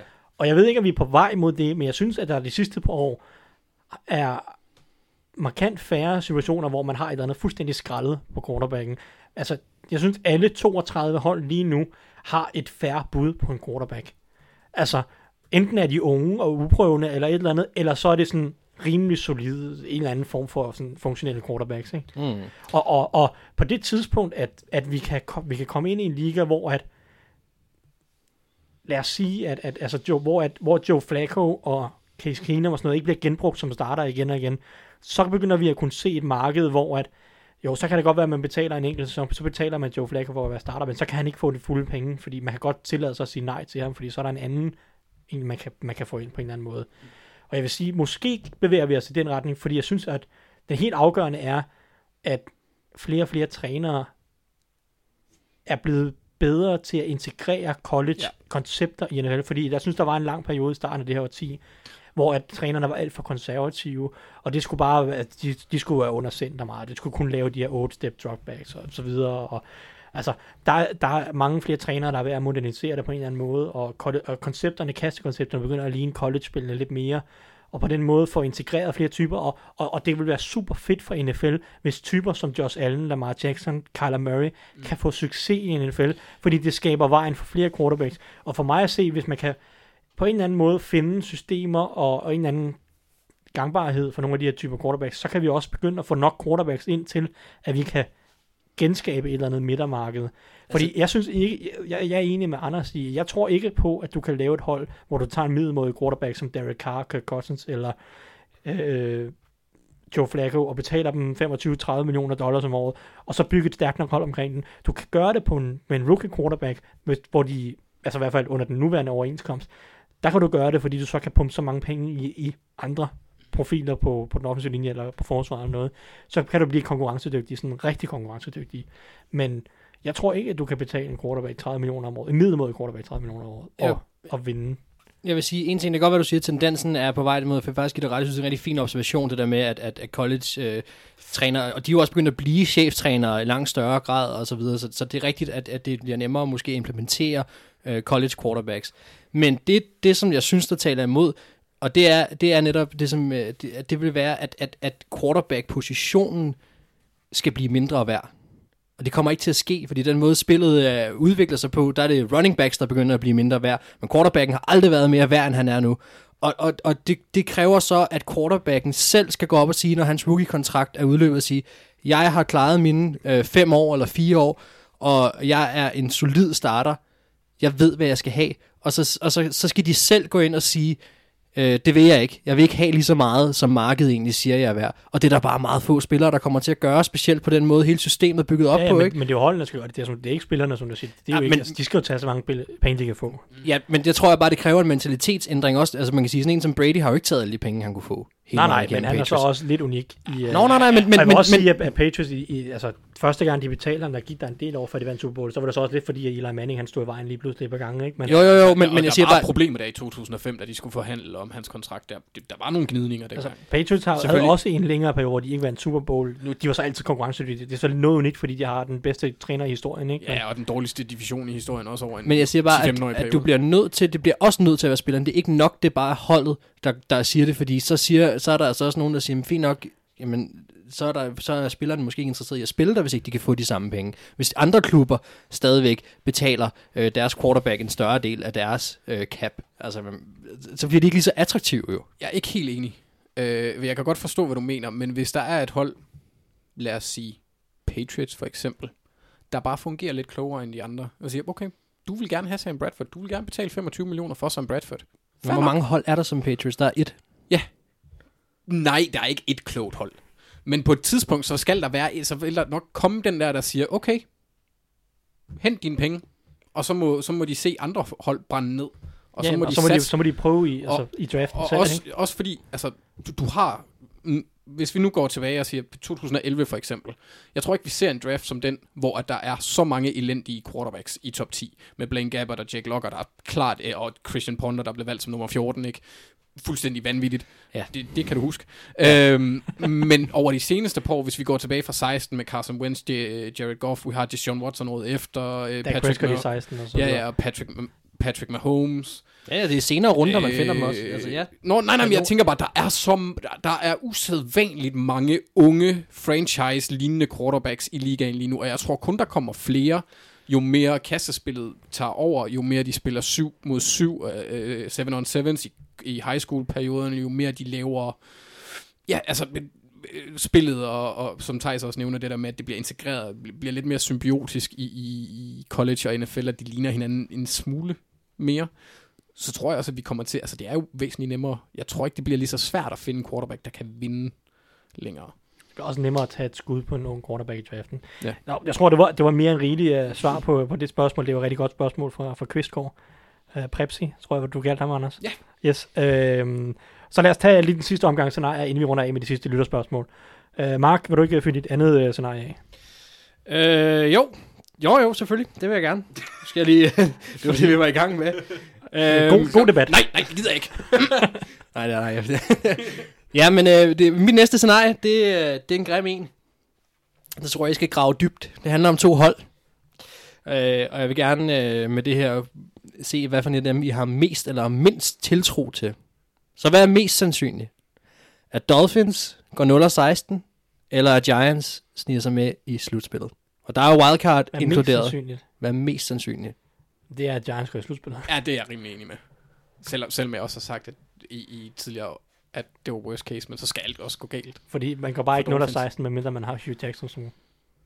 Eller Rod Marinelli. Ja, true. Men, altså, det, det er bare så usandsynligt, at holdet går 0 16 Ja, på en eller anden Det måde. er sket to gange i historien. Og altså, altså der kan da godt ske mirakler hos Giants i en eller anden forstand. Altså, hvem ved, det, kunne- det kunne da være, at Daniel Jones er god. Ja, Altså, det, det, er jo meget af, Daniel, meget af Giants-kritikken kommer jo, fordi der ikke var så mange draft-eksperter, der troede på Daniel Jones. Altså, hvorfor er det, at... Men deres receiver-korps lige nu ser heller ikke. Nej, der Altså, er selvfølgelig også mange andre huller på, på, på Giants-holdet, og der, og der er flere huller på Giants-holdet, end der er på Redskins-holdet. Øh, for eksempel også et hold, der har en anden ung rookie quarterback, der måske skal starte. Men altså, der er der et scenarie, hvor Daniel Jones han reelt er en god quarterback, og så, øh, så, så kan alle hold øh, vinde 7, 8, 9 kampe og måske være heldige. Ikke? Ja, og, altså, Ja, fordi det er heller ikke, det er ikke fordi, de skal vinde divisionen. Det er, at de kan godt snige sig med på et wildcard. Ja, altså, det er ikke... Og han har altså været, uh, Panthers vandt divisionen på 7, 8 og 1 et år, ikke? Nu er der så Eagles i den der division, så det sker nok ikke. de, men, de vinder Nej, nok ikke divisionen, ja, men nej, altså, nej, det tror jeg Redskins og Cowboys har også et vanvittigt godt hold, men det kan jo gå galt. Øhm, Ja, selvfølgelig. Det, ja. Men, men ja, der, der, der, der vil jeg sige, der tror jeg også mest på Giants. Så jeg har det bedre, med at, bedre i maven med at sende Giants til slutspillet, end at sende Dolphins helt i bund. Nej, det har jeg faktisk ikke, men jeg tror bare, det er mere sandsynligt. Der kunne slet ikke være den der tank mode for Dolphins. Jeg ved godt, man siger, at man ikke kan rigtigt tanke, fordi spillerne går ind og spiller, og, og de kan ikke helt tabe med vilje. Jeg vil Men sige, det det, er- det er et stort sats at gå i tank mode for at få en quarterback, når man allerede har en top 10 Der er quarterback. ikke et eneste hold, der går i tank mode nogensinde i NFL i min bog. Men uh, lad os lige tage den der senere, der er et Ja. spørgsmål til det. Men uh, lad, os, uh, lad os få det andet scenarie, uh, Anders. Yes. I øh, 2018, der blev der sat offensiv rekord for point scoret per kamp. Ja, næsten. Næsten. Skal lige siges. Øh, for vi skal tilbage i 1948, der, havde, der, der var der en, en, en sæson, der overgik den med 0,3 procentpoint eller sådan noget. Kan ikke huske det.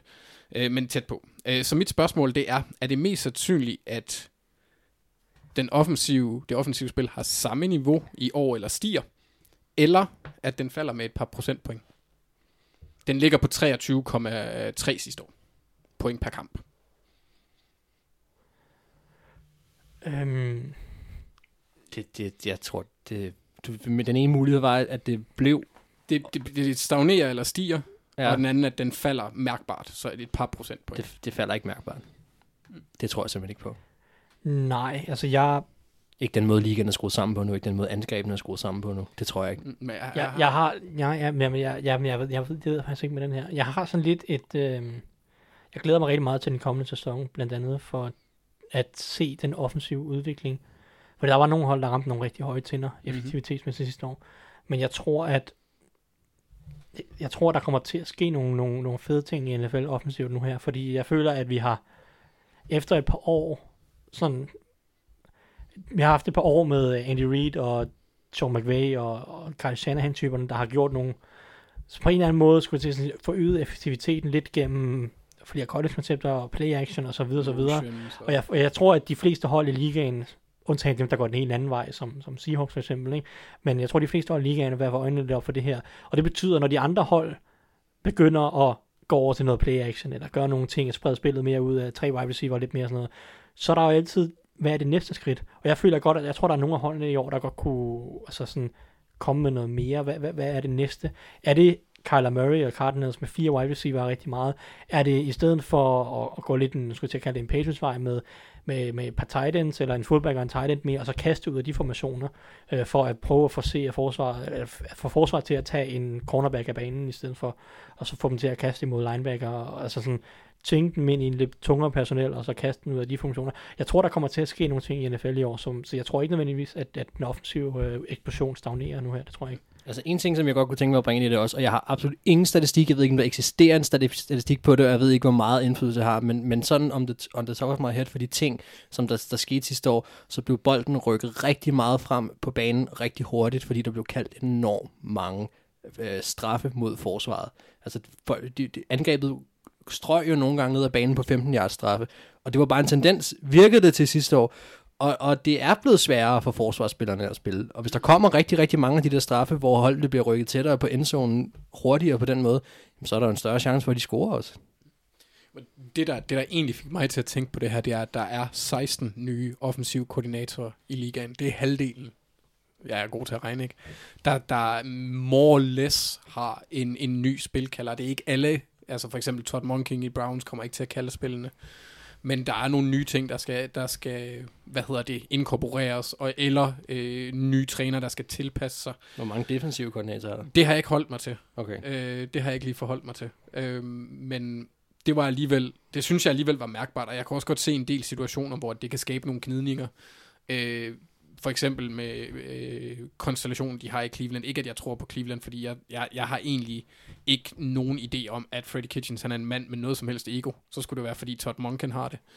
Øhm, men, men jeg kunne godt se, at der ville være nogle steder, hvor at det sådan måske kunne gå, komme i Ja, altså jeg, jeg er også spændt på, hvad der sker i Packers for eksempel, og det ville være nogle af dem, der skulle levere rigtig mange af de point, hvis det var, at vi skal holde det her gennemsnit. Jeg er spændt på, hvad sådan en som Matt LeFleur gør ved, ved sådan en som Aaron Rodgers, hvordan de to kommer til at arbejde sammen, om det falder fra hinanden, eller om de rent faktisk kan finde ud af at og hvad kan man sige, arbejde sammen. Så Det- der er nogle af de der steder, hvor der er nye cheftrænere hos ja. nogle af dem, der er de quarterbacks, der skal levere mange point. Jeg vil lige sige, hvis det viser sig, at Aaron Rodgers og Matt LeFleur ikke kan arbejde sammen, så vil jeg bare lige sige, at så holder jeg med Jordan Rodgers i den der familiekonflikt. Fordi så er Aaron Rodgers en pick. Så er det ham, der er et røvhul. Okay, nå, men lad, lad, Jeg os, har, jeg har en plakat af Jordan hjemme på væggen, så det skal du ikke være ked af. lad, os, øh, lad, os, øh, lad os blive ved Aaron Rodgers, fordi han er faktisk øh, et af hovedpunkterne i mit sidste scenarie her. Behøver vi det? ja. Fordi det, mit spørgsmål var, eller er, hvad er mest sandsynligt, eller hvem vinder først en Super Bowl, Aaron Rodgers eller Matt Ryan? Altså igen, Rodgers har Mm. vundet en, ikke? Men hvem, vinder, hvem, hvem, hvem, hvem, hvem, hvem har størst chance for, for at vinde en Super Bowl? De er, Rodgers er 35, Ryan er 34 lige nu. Wow, den er svær. Jeg skal lige finde ud af lige nu, om, om, om, om jeg er objektiv nok, når jeg siger Matt Ryan. Men, men jeg kan rigtig godt lide Falcons-holdet også. Det eneste, jeg tvivler på, det er, om Matt Ryan han peakede det år. Altså om det var chancen, og det var den chance, han fik. Det er jeg lidt i tvivl om. Øh, det kræver, at deres forsvar tager sig gevaldigt sammen med os. Det, det er rigtig svært, men, men Åh, oh, ja. Man ved aldrig med Rodgers, men jeg, men jeg synes bare med Rodgers, at vi har set, det bliver rigtig afgørende, hvad der kommer til at ske i år, for jeg synes faktisk, at, at han har kunne gemme sig lidt under, øh, hvad kan man sige, at den øh, beskyldninger omkring den tidligere cheftræner, at, at det var det, men Rodgers har altså også ændret sit spil, og han har heller ikke været så god, som han har været snakket op til. Så jeg er rigtig spændt på at se, hvad der er, der sker øh, i år. Jeg går med Matt Ryan. Jeg kan godt lide Falcons øh, unge angreb. Jeg tror, det er eksplosivt, og jeg kan godt lide Dan Quinn. Jeg tror nok, han skal få sat skik på, øh, på det forsvar. Og de slipper for at have 10 skader, eller hvor meget de havde på starter sidste år. Ja. Anders, har du øh, besluttet dig for noget? Ja, altså, jeg, jeg kan bedst lide... Øhm, for, for at være helt ærlig, det afhænger lidt for mig om øh, Falcons to rookies, første runde rookies, øh, som de to på linjen, øh, Caleb McGarry og Chris Lindstrom, om de kan spille. For hvis, Mit gæt er jo på McGarry, som jo er, har fået en, en lille, eller været igennem en lille hjerteoperation, øh, som han, så han familie er ude helt op til sæsonstart. Det er svært at forestille sig, at han kommer til at spille ret meget i sæsonen. ja, øh, men, men hvis han kommer ind inden Ikke for på de grund af næste to, tre, operationen, men fordi nej, nej, han ikke kommer til at blive kørt ind ordentligt. Lige præcis. Men, men altså inden for de næste, hvis vi siger to-tre år, som er deres vindue, kan man sige med, med Rodgers og, og, Ryan med realistisk vindue. Så, så for mig, jeg kan bedst lide Packers forsvar. Jeg kan bedst lide Packers O-line.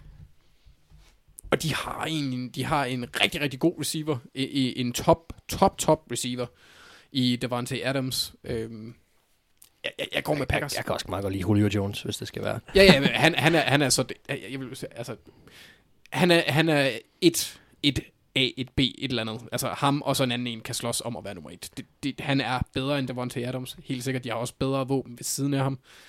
Men jeg, kan, jeg, jeg synes, Rodgers har vist, at han kan have niveauet over Matt Ryan. Matt Ryan, han har ikke rigtig vist så meget, uden at have en, øh, en virkelig god spilkalder også på samme tid. Okay, jeg, kunne, jeg kan høre, at jeg, skal have, jeg skulle have taget Matt Ryan som den mest undervurderede spiller. Jeg synes, han er dybt, dybt undervurderet. Jeg er meget Jeg synes, enig. han er de sidste, og jeg, ikke kun de sidste tre år, jeg synes, de sidste 4-5 år har han været en af ligaens fem bedste quarterback over den periode. Og jeg synes også, han var rigtig, rigtig, rigtig god sidste år. Han har været enormt stabil, og det, han har jo også levet op til det der, ud over lige den Og jeg Super synes, han har været bedre end Aaron Rodgers set over de sidste 3 Og det har han også. Men det har er så han også på grund af skader selvfølgelig, men altså... Og, og, det er bare- og personel.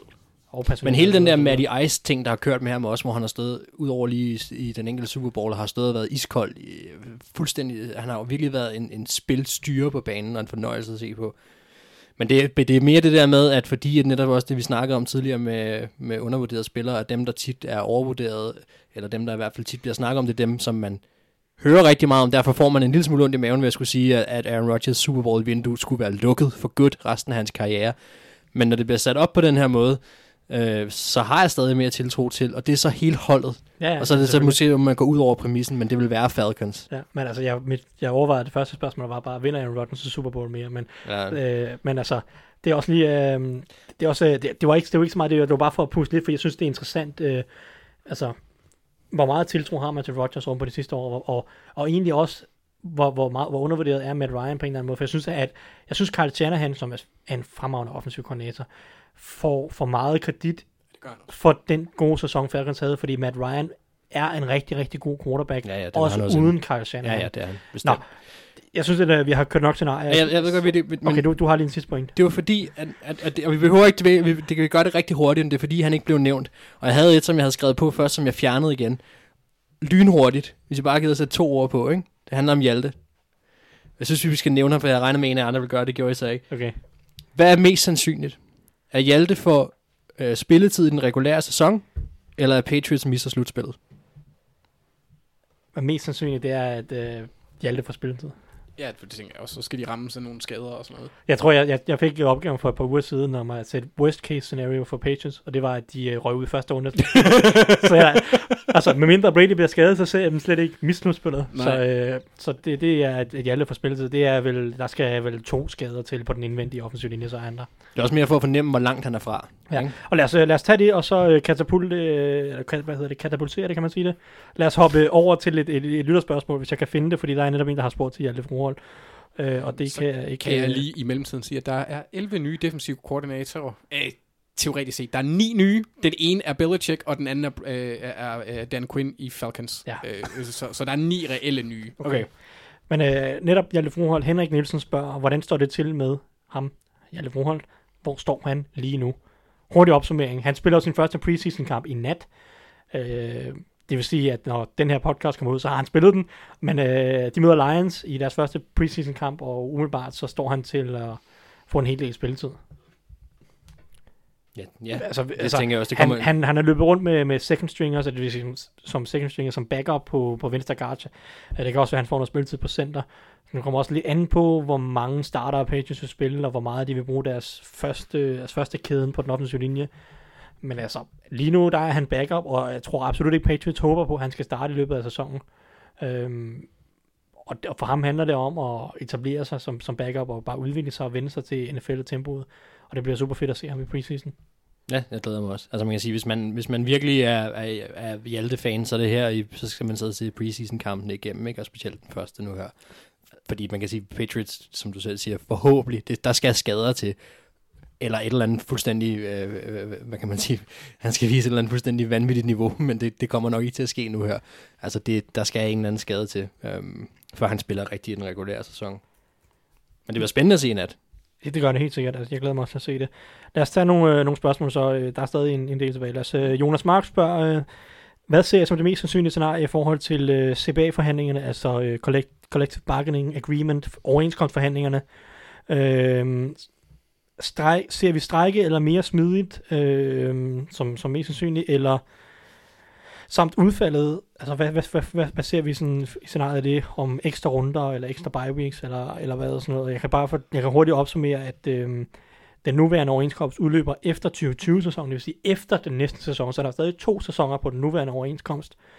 Øh, og nogle af de emner, som der allerede, de er begyndt forhandlingerne her når sommeren, at de begynder at snakke sammen med spillerforeninger og NFL, og nogle af de emner, der vi snakker om, det er sådan bare generelle pengefordeling mellem ejere, klubberne og øh, spillerne. Stadionpenge, altså hvor mange af pengene øh, ejerne må have lov til at gemme væk til at udvide og op, sådan, renovere deres stadions. Franchise tax, 50 year options, øh, 18 kampe sæson, enten via to bye weeks eller som reelle 18 kampe. Øh, livsvarig sundhedsforsikring til spillerne, øh, regler for marijuana og lignende, øh, kommissærens magt, altså beføjelser, øh, spillernes sikkerhed og ellers andre frynsegoder og rettigheder for tidligere spillere, og sådan, når de, øh, ja, så videre, så videre. Det er nogle af de ting, der bliver forhandlet om. Hvad, hvad, forventer vi her? Har I nogen forventninger overhovedet, eller er det for svært at forudsige? Altså, jeg, jeg tror, det kommer til at gå lidt mere smidigt end sidste gang. Jeg tror ikke, vi ender med en strække. Øh, jeg tror heller ikke, vi ender med en 18-kamp sæson, for det er fuldstændig vanvittigt. Øh, så altså... Kunne vi ende med en 18 kamp sæson, eller 18 runder sæson med 16 kampe til alle hold, og så to bye weeks? Øh, jeg, jeg, ikke Altså, så- med mindre man sløjfer preseason. Så for, så for ej, ja okay, så, så skal man sløjfe en, en runde af preseason, eller hvad? Fordi ejerne får så, de får en uge ekstra, hvor de kan få tv-penge, det vil sige 18, 18 runders tv-penge, mm. Altså- mens at holdene stadig kun spiller 16 kampe, og spillerne ikke får flere kampe, og der altså, får en ekstra bye week til at hvile sig og komme over på skader. De forsøger jo at tage den i opløbet nu, og det er fint, men, men, men det jeg har kunnet læse mig frem til, det der bliver snakket om, og det er jo i forhandlinger og alt muligt andet, det er, at det bliver sat ret skarpt op, at det der 18, 18 kampe, det er et krav, altså for ejerne. Ja, det, det, det, det er vildt.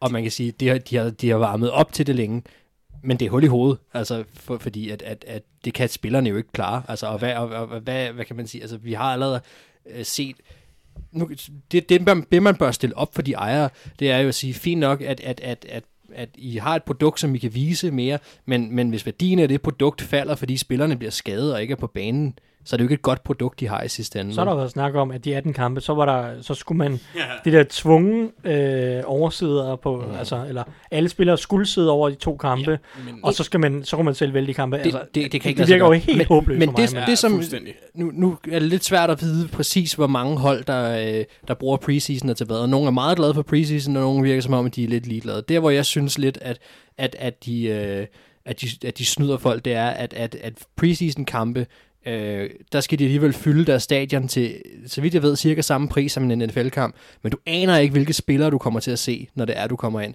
Altså, og det er jo det, det, der er hele den der idé. Altså, det er ikke starteren, du kommer ind, selvom du betaler fuld pris alligevel for det. Ikke?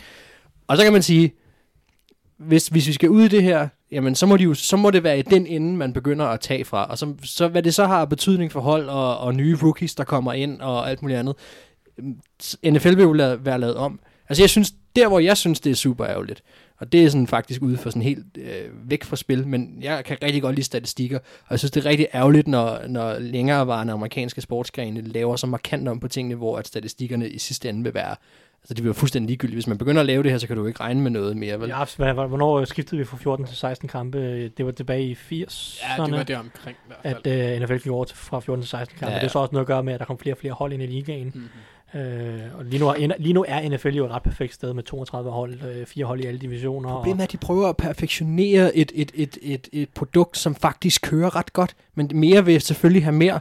øh, og, og det, Siger og det, du, at amerikanere er grådige? Ja, og, og jeg kun det amerikanere, der nej, er det andre. Nej, nej, nej, de er bare exceptionelt tydelige. Nej, nej, man, kan, man, kan, man kan sige, at, at spillerne er jo også, kan man sige, hvis man skal sætte en hat på, grådige, fordi det, det handler om for dem, det er jo, at de potentielt vil være villige til at sige, ja, hvis de lige får et par procenter, der rykker op. Og jeg ved godt, de procenter i NFL-sammenhæng er mange, mange penge. Men jeg tror også godt, at man kan overbevise spillerne om det, hvis de får flere penge. Ja, det, det, er, jo, det er jo et stort... Altså, det spillerne var meget utilfredse med, det var, at den sidste, og ved den sidste overenskomstforhandling, som, som så trådte i kraft i 2010, der røg, der tiltede det meget i ejernes favør, mm. i forhold til det mm, ja. her med franchise tax og 50-year options, og bare sådan den generelle fordelingsnøgle af, af penge. Den var ikke gennemtænkt, den aftale. Den, den, altså spillerne, og, og det er spillerforeningen, det er jo det også derfor, at, at linjerne er trukket lidt op af spillerforeningen. De føler virkelig, at de, de bliver jo sgu lidt røvrende sidste gang, ikke? Og, og de, de vil have noget nu. De vil have altså nogle af deres krav skal igennem. Det er jo også på baggrund af, undskyld, det er jo også på baggrund af, når man ser med, med, med Kaepernick og hele den situation, der har kørt før, ikke? Forholdet er ikke det bedste mellem andre spillere og ejere, og, og man kan sige, hvad kan man sige, linjerne er trukket op. Nu har det fået lov til at blæse lidt af igen. Men jeg tror, man skal huske på, og jeg tror, man kan se, eller jeg tror, at det vi skal se det som om, det er, at, at, at i de gamle Rom havde man gladiatorkampe, og man betalte for underholdning for at se folk smadre hinanden. Og der sad en i sidste ende deroppe, som alligevel bestemte over det. Og, og de havde ikke kunne gøre det uden dem, der løber rundt dernede, det er dem, der er underholdning, men der sidder stadig nogen oppe på toppen og bestemmer det sidste ende. Og hver gang har vi bare set, at det er ejerne, der trækker det længste strå, fordi at... Spartacus! Ja, og det er også, man kan sige, det er jo, det er jo selvfølgelig ikke... Det, men, men det er lidt det samme, fordi vi sidder også oppe på tribunen og siger, vildere klovn, ikke? Vi vil gerne se vi vil gerne se, vi vil gerne underholdes. Det er det, de tjener penge på. Det er en underholdningsbranche. Og de spillere, de sætter deres liv og lemmer på spil derinde, og så får de øh, ret beset også rigtig mange penge for at gøre det. Men det, der er ikke nogen tvivl om, hvem det er, der bestemmer det her, og det er ejerne, og jeg, og jeg tror, at, at det vil igen falde ud til ejernes fordel. Det kan, jeg, jeg, jeg, er ikke sikker på, jeg tror godt, spillerne, det, jeg tror godt, spil, at spillerne jeg tror, jeg skulle have noget, noget leverage, hvis jeg skal være helt ærlig. For, altså, det er dem, der er produktet. Forskellen er også, at, at gladiatorer var reelt set slaver, så de havde ikke så meget at sige. Ja, ja. Hvis du, men, hvis du, hvis du bliver sat ned i en, i, en, i en halv med en løve, så vil du nok... Nej, nej, men, men så prøv lige at forestille dig, at du får valget om at sige, jamen fint, så smut. Så lad være med at have chancen for at tjene 5 millioner, eller 10 millioner, eller hvor meget det er. Så hop ud og få et andet job mange af de her spillere, der kommer og draftet, de har aldrig haft muligheden for at få noget som helst andet job, fordi de har spillet fodbold hele deres liv. Jamen, det, det er det, det største problem, at Spillerforeningen har, at de skal holde sammen på en, en, Nå, nej, men, Ja, en meget en ulige. gruppe, som er meget ujævn. Som, Jamen det er det, jeg siger, at, at det er også derfor, jeg mener, at, at ejerne i sidste ende står, men det kan godt være, at spillerne er produktet, men de er kun et produkt, fordi ejerne smider pengene i det. Og, og, og, og ejerne kan til hver en tid sidde, øh, sidde øverst oppe igen, og så sige, jamen fint, mm-hmm. så går vi lidt på, øh, så går vi lidt på, hvad hedder det, øh, så er det okay, at vores, vores produkt varierer lidt, øh, fordi vi skal nok finde nogle nye, der er villige til at indrette sig efter vores regler, fordi det er os, der har produktet. ikke, altså, det, Nej. det, det, fordi ja, Jamen, Jamen, der i sidste ende, hvis Spillerforeningen havde set oppet og nosserne til det, så tror jeg godt, de kunne, altså fordi så kunne de teoretisk set bare for, altså starte deres egen liga i en eller anden forstand med nogle nye ejere, som er villige til at indføre deres krav, fordi det kan godt være, at der så er der, vil der være nogle andre spillere, som de gamle ejere ville kunne bruge, men folk vil i sidste ende stadig betale, de, Men har vi har vi stadig lige set betale det? for at se de bedste spillere. Har vi ikke lige set det her? Nå, men det kan godt være, men så er der stadig en masse historier om, det er i NFL, og man gerne vil være i NFL. Men har vi ikke lige set alt det her? Altså alt det her med Kaepernick, det her, det var jo op på så højt niveau, at selv præsidenten var inde og blande sig i det, og det var noget, der gik ud over USA. Men, jeg har, Men, men og det var, det, var, det, jamen, det var op på så højt et niveau, det var der, man tog diskussionen, og fik spillerne noget som helst ud af det. Spillerne fik ikke noget som helst ud af det. men det har ikke noget med spillernes forhold at gøre. Det har noget, Det har noget at gøre med, at spillernes at- ejerforening igen var ude og skulle tale spillernes sag mod ejerne, og ejerne endte igen. Jo, de, de sav, Ej, det, jeg vil sige, der er alt for stor forskel på de to ting, sådan også kulturelt og narrativt i forhold til, hvad der styrer det, og hvad det er, der trækker der blev, der blev lagt sagsanlæg an mod ligaen. Man forsøgte Ja, at trække op, men og man, forsøgte, og man forsøgte at sige, nu trækker vi en stor stjerne ud, nu trækker, og der er flere spillere, som siger, vi trækker os ud, vi vil ikke spille, vi vil ikke finde os i, at det her det er sådan. Men, Det var der ikke nogen, der sagde. Det var der ikke nogen, der sagde. ej, men Eric Reed, han, han endte ikke med at spille. Kaepernick, han endte ikke med at spille, Eric for eksempel. Reed- Ikke? Der, men Var, det var jo igen ejerne. Det var ikke ham, der sagde, jeg vil ikke spille. Men, nej, Nej, men, men han, han, nej, man kan sige, de, de sagde til en, den, at hele diskussionen kom jo på, om, om, de var, om de måtte kneel, eller om de ikke måtte kneel.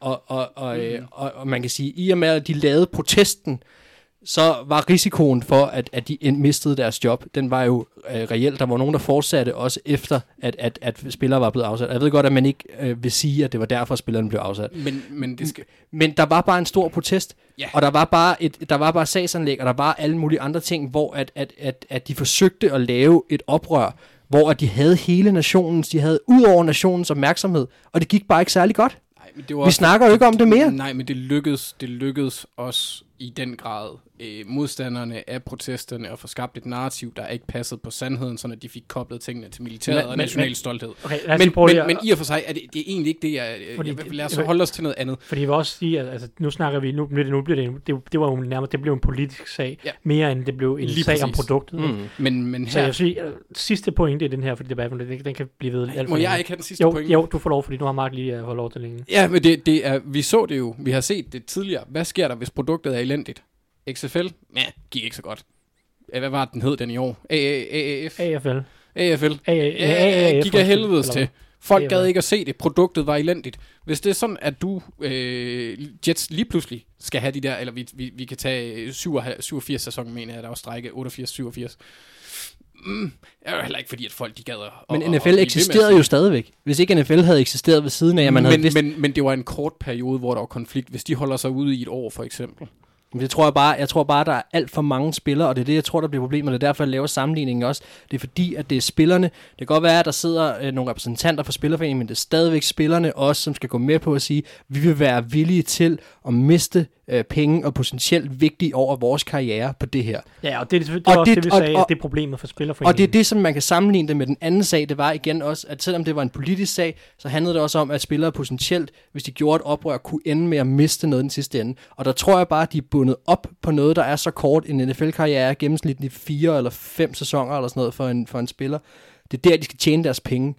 Så der er ikke nogen, der er interesseret i et lockout, og slet ikke spillerne. Der tror jeg langt mere, at, øh, at ejerne kan være stone cold. Og jeg siger ikke, at de, de, de kommer til at tabe alt spilleren på det her. Det, der skal nok indgås nogle kompromiser, men jeg tror igen, vi vil se, at, at ejerne er dem, der trækker øh, det længste strå. Okay, uh, lad, os, uh, lad os lade den ligge der. der uh, det er en lang debat. Lad os tage hurtigt her. Søren Andersen spørger et, længere spørgsmål. Lad os bare nøjes med at tage noget af det. Han spørger, øh, står NFL over for et potentielt kæmpe problem med den manglende gennemsigtighed omkring karantæner? Det synes jeg, vi svarede på. Var det sidste uge eller for to uger siden, hvor vi snakkede om Terry Hill og øh, Jaron Dean-sagen? Så det vil jeg sige, gå tilbage og lytte til de programmer.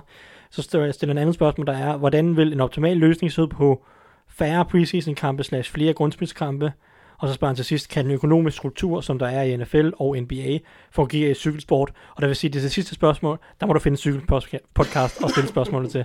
Øh, synes I, at der findes en, op, en optimal løsning på færre preseason-kampe slash flere grundspilskampe? Er der en løsning, som giver mening for jer? Jeg synes, jeg synes preseason-kampene er allerede hvad, august og september, og så begynder den rigtige sæson efter uge 4. Mhm. Så altså, du, du, kan jo, du kan jo se det, vi har set det hvert år øh, over de seneste par år, at holdene har haft svært ved at komme i gang i starten. Øh, nogle hold har, altså typisk dem, der er gode i hvert fald. Man kan se, Bengals kommer ud, fyre flamme og pisse elendigt bagefter. Det er forventeligt. Men, øh, men, men det er stadigvæk sådan lidt alla en preseason, synes jeg lidt at man for lige, lige, de lige skal finde hinanden, så jeg tror ikke, det ændrer på super meget. Altså er den 21. på uge af den regulære sæson, eller hvad? Ja. ja. Men man kan sige, at den første forskel er jo bare, at den, første uge, de første par uger betyder noget for Ja, den de større tæller. sammenhæng, ikke? så de tæller jo med. Ja. Altså jeg synes, at, at det vil være... Jeg kan ikke rigtig vurdere, hvor meget preseason betyder for de forskellige hold, for det virker til at være forskelligt, og det er garanteret også individuelt for de rookies, der kommer ind. Men jeg synes for fansens skyld, som, som alligevel betaler de penge, de gør for at skulle sidde derinde, sløjf nogle af de preseason kampe. Giv dem noget, altså hvis det er det, det skal være. Kan vi lige en model, hvor at der er 18, 18 grundspilsrunder, og så to bye weeks til hvert hold? Jeg, jeg synes, det er... Ja. Hvad? 18 grundspilsrunder og to. Bye weeks til alle hold. Så alle, alle hold spiller pre- stadig 16 kampe. Ja, så må man finde ud af med preseason, om der skal være en preseason kamp mindre. Så der stadigvæk er 20 kampe i alt. Ja, måske, ja. Men, Det vil jeg synes var fint. Okay. Ja, Nå. altså, det er okay, men det ændrer bare, hvordan man... Men, men altså, jeg, Ja. jeg, har lidt, jeg har lidt svært ved... Altså, det kommer an på, om de tager... Hvis de lægger kampe til i, den, i, i, i ligningen, så nej. Øh, så, så vil det ikke give mening for mig. Okay. Øh, Rasmus O. Andersen spørger, hvilke hold har en, allerede en tydelig tanking for Trevor? Jeg tror, at Anders, jeg tror, du har været lidt medførende til, at, at det er en ting. Øh, med tanking for Trevor strategi, eller at, er det noget, der mest foregår i hovedet på presse og fans? Og hvad med Tua? Er han så stærk, som man, altså, som man vil ofre en sæson på at kunne drafte ham? Her der snakker Trevor er selvfølgelig uh, Trevor Lawrence, som er quarterback for Clemson. Det er Han ikke har frøen stadig- fra Harry Potter, som øh, øh, Neville ikke kan finde. Nej. Øh, og så øh, Tua, det er Tua Tagovailoa, som er øh, quarterback for Alabama. Tua kommer i draft næste år, Trevor om to år. Ja. Er der nogen hold, der tænker for at få en quarterback? Det svarede du selv på tidligere. Nej, Ja, det altså, er der i ikke. min optik er der ikke nogen hold, der tænker. det er Der er nogen hold, der, der, er nogen hold, der, der resetter og er Mm. villige til at reset, fordi de ved, at de bliver nødt til at starte forfra. Det inkluderer en ny quarterback. Men de kan ikke sidde her og sige nu, hvem der er den bedste quarterback i foråret. Det, det altså, okay, måske Trevor Lawrence. Ja, den, han, han, er, han, virker som, han virker som så unikt et talent, at man godt kan regne med, at han er god nok. Men i forhold til Tua, eller Justin Herbert, eller nogle af de andre quarterbacks, der kommer i draften til næste forår, der er ikke nogen af dem, der er garanteret til at være gode nok til at blive taget first of all. De har, alt- de har potentiale til det, men der er ikke nogen af dem, hvor man sidder og tænker, slam dunk, mega god NFL quarterback. Mm, Altså, altså, man og, kan det, sige- og, det, og de stats kan du bare ikke lave. Quarterback som Carson Wentz og Baker Mayfield kom lidt ud af det bord. De var ikke anset som et top 10-valg før deres sidste sæson i college. Og Kyler Murray for den sags skyld heller ikke. Altså, men- Josh Allen. det er en, det er en presseting, fordi det er, det er fuldstændig umuligt at tænke. Jeg kan slet ikke forestille mig, de spillere, der går ind og, og, og skal spille for deres karriere, øh, og skal gå ind og tage hits, at, at de går ind ikke og, og giver den fuld skrald. Selvfølgelig gør de det. det man, kan, man kan gøre lave med nok så meget bag kulissen, men spillerne kommer til at spille. Men, men en ting, der er også et godt eksempel vil jo være Browns for eksempel. Ikke? De besluttede sig for at lave det der langvarige reset. Der var jo altså et par quarterbacks indenover, der fik lov til at få chancen, som, hvor det ikke gik, før de til sidst ramte Baker Mayfield. Og så ramte de dem på en måde, hvor at, at, at, at det passede perfekt ind i, at de så også havde fået draftet en masse andre spillere også. Ikke? Så det var, men de kan jo ikke styre, øh, hvornår falder den quarterback til os, hvornår, kommer, øh, hvornår melder den her spiller sig til drafter, som du selv siger, det var jo først op til, til deres sidste år, man begyndte at snakke om dem. Ikke? Så man kan godt tage beslutningen om at sige, at vi vil gerne reset, men du har jo ikke nogen garanti for, hvem du kommer til at reset med. Så må man jo tage chancen på dem, de spillere, der er. Hvis man så bliver ved med at være dårlig, så bliver det bare et langvejt reset. Ja, så lad os sige, at det var det, det, var det og så tager vi et, et spørgsmål mere fra Jonas Mark.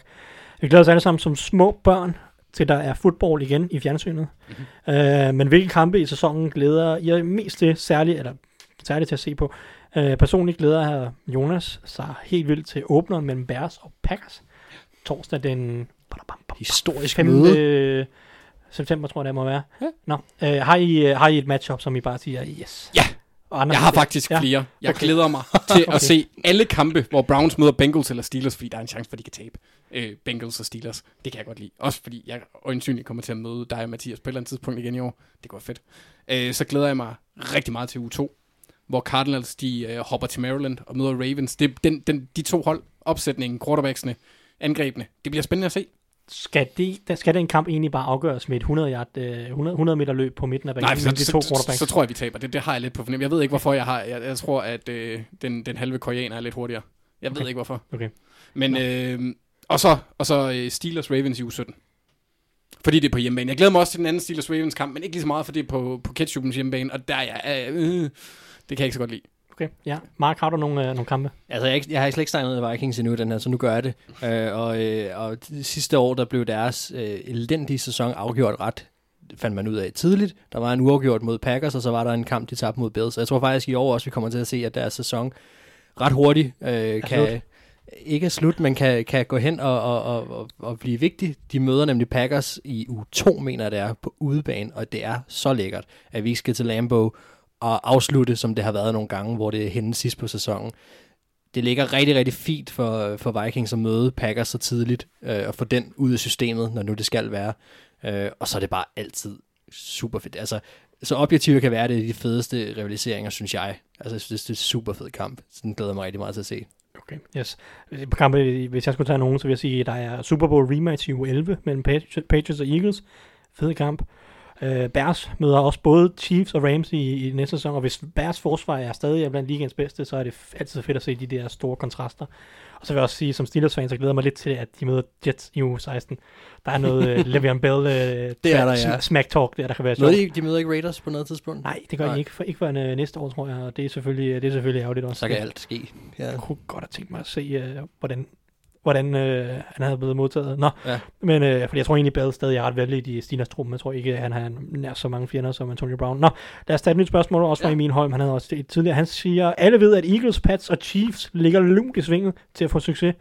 Men hvilke hold ser I som mest sandsynlige til at gå fra worst to first i deres division, og dermed at lave et overraskende playoff run?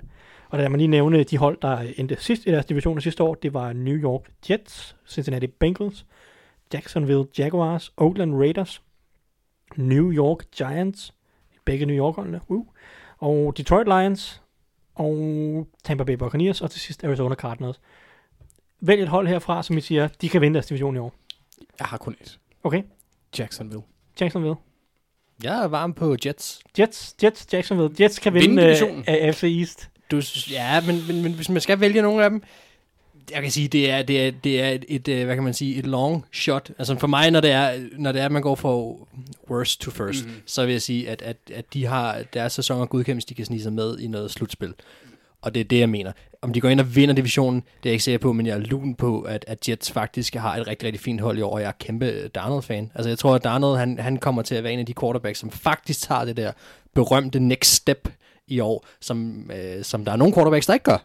Yes. Og, øh, og det tror jeg, han gør. Og så synes jeg, de har et spændende hold. De har jo fyret en masse penge af. Lad os se, hvad der sker med det. Øhm, jeg synes også, det bliver fedt at se Levan Bell tilbage. Apropos det, vi snakkede om før. Jeg glæder mig til at se ham i ligaen igen. Hvad kommer der til at ske der? Jeg glemte lige en kamp, som jeg glæder mig allermest til. Fordi den var på den anden side Ja. af mine noter. Mm. Chiefs mod Bears i u 16. Yes, okay. Hold hæft, jeg glæder mig Jeg til tror, at jeg se fik den nævnt. Bears møde både Chiefs og Ravens, men, uh, Rams, men uh, det er rigtigt, i uge 16, det er også samme uge, hvor Steelers møder Jets.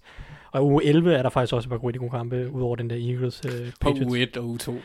Der er altid gode kampe i NFL. Se med. Nå, øhm, spørgsmål her fra Andreas, og så en masse tal. Der er, han, han har et sjovt efternavn, der hedder 79421124. Nå, Tror du, han er en robot? måske. Han, han, spiller, han stiller et godt spørgsmål, han, han siger, Cowboys, Giants og Redskins er i samme division. Alle er giganter i forhold til imperium og markedsværdi. Uh, hvordan kan det være, at de tre er i samme division, og nu hvor NFL er en stor forretning, hvor hver, hver spiller er deres egen lille forretning, skævvrider det så ikke ligaen, at der er sådan nogle øh, sådan NFL-mastodonter i samme division. Det skal siges, at øh, den division NFC East har haft deltagelse af Cowboys, Giants, Redskins og Eagles siden dens oprindelse i 1970. Alle holdene er fra 1970 eller før. Giants er det nyeste hold fra 1970. Eagles, Cow, nå, undskyld, Cowboys er også forholdsvis øh, Det er Cowboys, der er fra 1970 eller noget stil. Nå, Sikkert. det er også ligegyldigt. Uanset hvad, øh, alle de hold har været med i mange år i nfl henseende Altid ligget division sammen. Altid haft en rivalisering, og så er det jo så bare, ja, som, Det jo- som, det som der også bliver sagt, det er, to, øh, det, er- det er nogle af de allerstørste mediemarkeder. Dallas, øh, New York selvfølgelig, og øh, Philadelphia, og for det så skyld Washington. Kæmpe store mediemarkeder, og så, så, sådan er det jo bare nogle gange. Altså, det er jo lidt... de er jo også bestemt ud for geografi. Altså, der er jo noget Ja, geografi. men den, den division har altid været lidt fucked up på de geografi, ikke? Fordi Dallas ligger sgu ikke ret meget øst på. Nej, selvfølgelig er der nogle skævvidninger, der har været nogle expansions på et tidspunkt, hvor Det et hold så er blevet Det liggende, skal hvor siges, der der er. var fem hold i divisionen, men- men, så var det St. Louis Cardinals, der var med i den division, og det er måske Ja. ja. heller ikke så passende, men Nej, mm, ja, nej. Men altså, man kan sige, det er jo det, der har været udgangspunktet for mere af det, men, men det, det, der er interessant, det der med, at han snakker om det skævvrider med, at det er en stor forretning og så videre, det vil være en mega dårlig forretning, som var det, du var inde på, at, at tage nogen, der har så, altså NFL er bygget op af rivalkampe i divisionerne. For mig er det i hvert fald, og det er det for mange andre fans også, det ved jeg. Altså de der langvarige, så længe du kan spore dem tilbage, at de har haft det der onde blod mod hinanden, og der har været klassiske kampe. Det er den perfekte måde at sætte hele den der, det som amerikanerne elsker, den der historie, der skal skabes omkring alting, og det kan du skabe ud fra at have masser af data, og du har masser af data, fordi de har været rivaler så længe. Så, så det vil være en enorm dårlig forretning at splitte de tre hold ad, og, og man, altså, sådan, så de ikke vil møde hinanden de to gange, øh, hver som de skal har du noget at sige, Anders? Fordi ellers så, ellers så er der jo i NFL også en fordelingsnøgle. Altså det er jo ikke sådan, at de tjener, jo de tjener flere penge på noget af deres merchandise måske og sådan noget. Jo, Men tv-pengene mener jeg bliver fordelt lige lidt mellem alle 32 hold. Det er meget socialistisk for det, eller sådan lavet. Ja, ja, det er et socialistisk system i en kapitalistisk øh, ramme. Men det hele med det, det hele med det med, at det, at det forstærker NFL-produktet i sig selv, at de har det der. Så hvis, ja. hvis man vil fjerne det der, så kan det godt være, så kan det være, at NFL-produktet vil falde i værdi, ikke? og de der rivaliseringer, som du siger, Wa- Washington, Philadelphia og New York, de ligger rimelig tæt på hinanden. Og så kan man sige, Dallas er jo lidt skabt på baggrund af sådan, du ved, afpresning af, af Redskins ejeren, ikke? Øh, Så det var ligesom naturligt, at den kom med i den rivalisering. Hvis der er nogen, der ikke ved, hvad jeg snakker om, så snakker om, at den, da Dallas blev skabt, så var det en, det var en eller anden mand, der gerne ville have et NFL-hold til Dallas. Han prøvede oprindeligt at købe Redskins, og så flytte det til Dallas, men så i sidste sekund, så trak Redskins ejeren sig ud. I stedet for prøvede han at få et expansion-hold øh, til Dallas, men det krævede, at alle de andre ejere skulle stemme for. Redskins ejeren stemte imod, og til sidst endte det med, at der var en ham manden, der havde stået for at komponere Redskins slagsang, der tilbage, snakker tilbage i 1960. Han var set, han var set så sur på Redskins ejeren, de havde haft nogle, mis, øh, nogle dårlige forhandlinger, så han valgte at sælge rettighederne til Redskins slagsang til ham, der gerne ville have et hold til Dallas. Så det endte med, at ham, der gerne ville have et hold til Dallas, han så forhandlede med Redskins ejeren, om han kunne få sin slagsang tilbage, hvis han kunne få et hold til Dallas. Og så, det, øh, det var sådan, Dallas Cowboys øh, blev skabt. Så, så der, og så kom de selvfølgelig... De Og det var selvfølgelig sammen. Jerry Jones. Det var ikke går- Jerry Jones. øh, Ej, det må det, han må have været en ældre herre dengang også, tænker jeg. Nej, men altså, det, det er tilbage i 60. Den første Dallas Cowboys, og han havde sådan noget munch, sådan eller noget stil. Ja, ja, i 60'erne, der spillede, der spillede Jerry Jones for Arkansas, hvis jeg ikke tager helt fejl. ja det er noget, altså, Hvornår har han så haft tid til at være med i Simpsons? Men det er så måske ikke... Uh, Jerry Jones? han, er, han er for mig bare indbegrebet af Mr. Burns, men ja. Nå, ah! Den eng- og så tror jeg aldrig, at Jerry Jones han har altså set sådan ud. Han er født sådan. Ja. Nå, men altså det, det, altså, det er bare, som Max siger, nogle af de her rivaliseringer og historier, der bare... Så vil jeg så sige, det passer så fint med geografien på andre steder også. Ja, det passer med de tre hold, og så kommer Dallas ind i det, og det er så, hvad det er. Kig ikke? på Og NFC North for eksempel også, det ligger som en klat sammen, og andre steder, Ja, ja, det er jo geografi, der er udgangspunktet. Så har der bare været expansions teams, hvor man har holdt fast i noget, så der er blevet ja. lidt, lidt skævvridning. Ja, der er lidt skævhed i nogle steder, og sådan er det jo nogle gange. Men altså generelt er det... der skal jo også være fire hold, så det kræver, at der er nogen rundt omkring. Ja, ikke? og nogle gange er et hold, som, som... Det er bare nogle gange svært at placere nogle af de der hold, der ligger lidt isoleret øh, Ja. generelt. Men øh, lad os... Øh, Lad os komme videre til et spørgsmål fra Christian Skibsted, Ja. der spørger, øh, hvad vil I gøre, hvis I var GM for det ringeste hold, Dolphins i ligaen? Tænk gerne flere år frem, og kig også på det års draft. Ganske kort. Jeg vil finde ud af, hvad Rosen han kan. Ja. Og det er det. Uh, og det, det, det er planen for i år. Har de gjort det rigtigt i i free agency og draft her i foråret? Er det sådan nogen fornuftigt? Jeg synes, draften har været, altså, Christian Wilkins var et godt valg, god, god karakter at få ind. Øh, jeg er faktisk super, super fed spiller for. Jeg er ikke rigtig klar over, hvad de har lavet af free agents. Jeg tror ikke, det har været voldsomt. Jo, de har hentet ind Ken Diche og, og Ja, Alan de har ikke en Hurns. ret free De har mest bare fået spillere ud, ikke? Ja, jeg tror, det er de, det, de er i gang med det. det jeg vil fokusere på at se, hvad du har i Josh Rosen, og opbygge en kultur. Hvis din offensive linje viser sig, jeg vil måske starte Fitzpatrick i en til to kampe til at starte på, for at finde ud af, hvor god den offensive linje er. Hvis den er pillelendig og bare hullet som si, så bliver jeg ikke sætte Rosen ind. Fordi han skal ikke, han skal ikke, bare, han skal ikke David Carses. Nej, øh, du bliver nødt til at se mere. Rosen på en eller anden tidspunkt, jo. Det, det, ja, rigtigt, men, men så skal det være på et tidspunkt, hvor linjen har fået lov til at spille sig lidt, lidt varm. E- Eller, eller at de kloner Laramie Tunsil. Ja. Jeg Og så, ellers så er det bare at, at bygge gennem draften, ikke? Altså, Altså, fremtiden er, det, det hele afhænger af Rosen. Hvis de har noget i ham, så lige nu er, ellers så- så, må de drafte en quarterback næste år, hvis det er, ikke? det er det. Nå, øh, Nikolas øh, Lisevski, han spørger, ser I Jaguars eneste chance med den nuværende kul? Undskyld, undskyld, skal jeg, jeg er forfra. Ser I i år som øh, Jaguars eneste chance med det nuværende kul som Super Bowl deltager? De hentede jo dyrt ind for to sæsoner siden, og var en katastrofe i sidste sæson. Øh, ser Nikolas, han skriver, han skriver, at de, han ser dem personligt selv stadig som en contender med Foles, men vil gerne høre det var et kontors mening. Tror vi på, at Jaguars kan gøre noget af det, de gjorde i 2017, hvor de var i AFC-finalen, eller var det en enig svale, og det tog er øh, kørt? Tror, at Jaguars er et af de hold, der er helt afsindigt afhængige af, at de har en, en god stime. Altså, at de, de føler, at det kører for dem, for det er et af de hold, der kan brænde ned rigtig hurtigt. Øh, jeg tror ikke, de kan vinde Super Bowl. Mm, jeg tror ikke, at de er gode nok. Og dem, der har sådan de bærende, selvfølgelig Calais Campbell er stadigvæk god, men de, Thomas Smith er ude, øh, Malik Jackson er væk. Jeg synes, altså, øh, Jalen Ramsey vil have sine penge og kan ikke holde sin kæft. Øh, der er masser af ting, hvor jeg sådan begynder at tænke, det, det, ej, jeg synes, det ser svært ud for dem. Men hvis de skulle have en chance, så var det sidste år. Nej. Altså, jeg synes, hvis man tager præmissen af, at de rent faktisk var contender med, med Blake Balls, altså de var faktisk forholdsvis tæt på, ikke? Og, og, og, og komme til den store kamp. Så er de i hvert fald ikke blevet ringere af at have fået Nick Foles. Det er i hvert fald min mening. Men, men man kan sige, hvis man skal sammenligne Foles med den situation, han er i nu, og med den, han var i med Eagles, så kommer han fra et hold, hvor de havde et godt forsvar, men de havde altså også et rigtig, rigtig godt angreb, og det kommer, det har, han har, kommer ikke til at have det samme angreb i Jaguars. Receiverne er ikke i nærheden af at være lige så gode, og, og altså, vi, vi skal se Foles ude af Doc Petersons system og sådan noget, så, så det, det er rigtig svært øh, at se.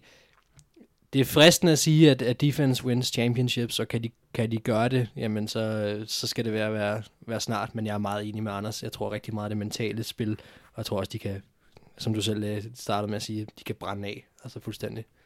I forlængelse af det, så tager vi et spørgsmål fra Christoffer A. Mhm. Mm-hmm. Han spørger nemlig, hvilke hold, som vi ser mest, som er mest skrøbelige, hvis du skulle ind i en dårlig sæsonstart, for eksempel 0-3, og derfor kunne gå ind i en, en rigtig skuffende sæson. Og Jaguars er det en, er et bud, og I andre, som altså Et Lions, Lions er et bud, hvor I også frygter en, en dårlig sæsonstart. så de, mange af dem med nye trænere, for eksempel Bengals kunne også godt være... Men, men øh, en ny træner tror man så ikke på det langsigtede stræk. Det gør jeg. Altså, når jeg ser de nye træner, så okay, hvis de går 0-3, så er det Ja, ja. fint nok, så kører vi det langsigtet. Men, men hvis de for eksempel viser sig at være en Steve Wilkes eller en Vance Joseph-agtig situation, Ja, okay. øh, så, så, så, altså, jeg siger ikke, at der er nogen af dem, der er det, men hvis der er sådan et, så kunne det også godt øh, skøjte med de nye, men primært for mig er det Detroit og, og, og Jaguars, som jeg godt kunne se falde helt fra hinanden. Jeg vil sige, et øh, underdog-hold, som øh, faktisk sagtens, eller sagtens, som i princippet kunne gå 0-3, det er et hold, der har deres to første kampe udebane. Det ene er mod Chargers, det andet er mod Titans, og det sidste er på hjemmebane mod Falcons, og det er Colts. De møder de tre til at Men starte brænder med. de sammen, hvis det går 0-3? Så spørgsmålet er, lad os nu sige, at de taber de kampe. Det, der kan jo ske mange ting mentalt med et hold, hvis man får en dårlig start på en sæson. Coles er en af mine Super Bowl favoritter, så lige nu er det også bare for at lege med ideen om det. Men, men hvis Lok ikke er 100%, eller hvis, hvis der skulle ske et eller andet, og de går 0-3, så kan de sagtens, de kan da sagtens brænde sammen. Selvfølgelig kan det, alle hold kan brænde sammen. Og hvis de får en eller anden hård start, og det er øh, divisionskampe og så videre, de taber, altså det er long shot, men, men de har bare en, en undervurderet hård start. Ja. Fair nok, og Locke, han er jo småskadet lige nu øh, i preseason. Ja, altså man kan sige, de, de siger, det er en lille ting, men han har bare haft det rigtig længe. Ja. Så man kan sige, hvorfor skulle det blive bedre nu? Altså, det er det. Jeg vil, jeg vil nævne to øh, andre Dark Horse hold, som er lidt, øh, som man ikke regner med måske, men det er, det er Pittsburgh Steelers, og det er Minnesota Vikings, som hvis de går 0-3, øh, jeg tror ikke, at hverken Simmer eller Tomlin rigtig kan tabe omklædningsrummet, men der er, jeg, jeg, der er et scenarie, hvor at Vikings-spillerne, forsvaret, er super træt af, at de har været pisse gode nu i fem år, og angrebet bare stadig stinker. Og lidt det samme på Steelers, med bare den omvendte foretegn, at angrebet har været god i rigtig lang tid, forsvaret bare stadig super dårligt. Og der kan opstå en eller anden form for splid. Steelers allerede sidste år havde omklædningsproblemer, om, problemer i omklædningsrummet med Antonio Brown. Nu er han så væk, så, men altså stadigvæk potentielt kun en rigtig dårlig start. Kunne jeg godt se Simmer eller Tomlin have et hold, der er lidt krakelerer en lille smule. Jeg siger ikke, det er sandsynligt, og jeg siger heller ikke, jeg tror super meget på det, men altså, hvis vi absolut skal udpege noget som lidt mere overraskende hold, der mm. kollapser, så vil jeg pege på de to. Altså vil sige, forskellen vil være, at der, der, jeg tror faktisk mere på, at det kunne ske for Colts, end det kunne for Vikings, fordi at, at forskellen fra, fra i år øh, til sidste år, jamen det er det der, øh, det er, de manglede en offen- offensiv identitet, og der var totalt splid i, i deres filosofi om, at de ville på angrebet. Og Gary Kubiak kommer ind nu og, og, og, og ligger en linje sammen med Stefanski forhåbentlig. Og så har de bare øh, spillere, som det kan godt være, at de har haft problemer sidste år, men, men, men, men de spillere, de har på angrebet, er virkelig, virkelig dygtige, og de har potentielt den, den bedste duo også i Stefan Dix og Adam Thielen. Så, øh, og Dalvin Cook kommer tilbage og så videre. Så hvis de kan finde en offensiv identitet, så tror jeg ikke på, at de, at de kommer til at stinke på angrebet. For mig at se, så handler det om, hvilket hold, der kan miste sammenhængen på selve holdet, ikke? Ja, altså, hvor at, at, at, fordi Coles, jeg ser ikke dem. Der er ikke, der er ikke en spiller på det hold, der har et ego. Altså, fordi de ikke Jo, det har de alle sammen, men ikke NFL-style egos. Altså, der er ikke en... Øh, altså, Spørgsmålet er, at de har det, hvis de taber. Det er jo det, man nogle gange de bliver har jo ingen stjerner. Hvem er deres stjerner, der skal gå ud og brokse, og hvem er det, der skal skabe spliden? Altså, så skulle det være, fordi folk holdt op med at arbejde.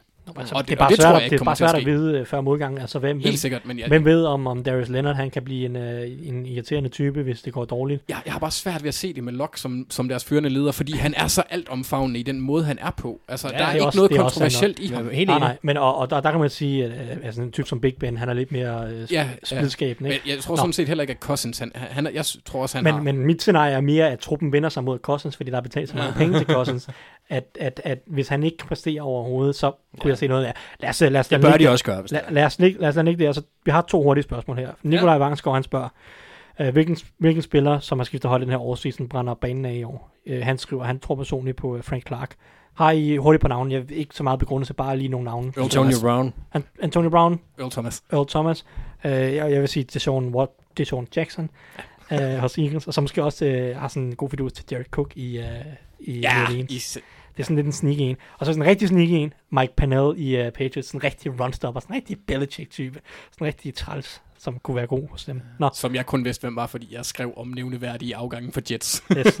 Nå, øhm, sidste spørgsmål. Rasmus O. Andersen spørger, se, okay, se i bagspejlet.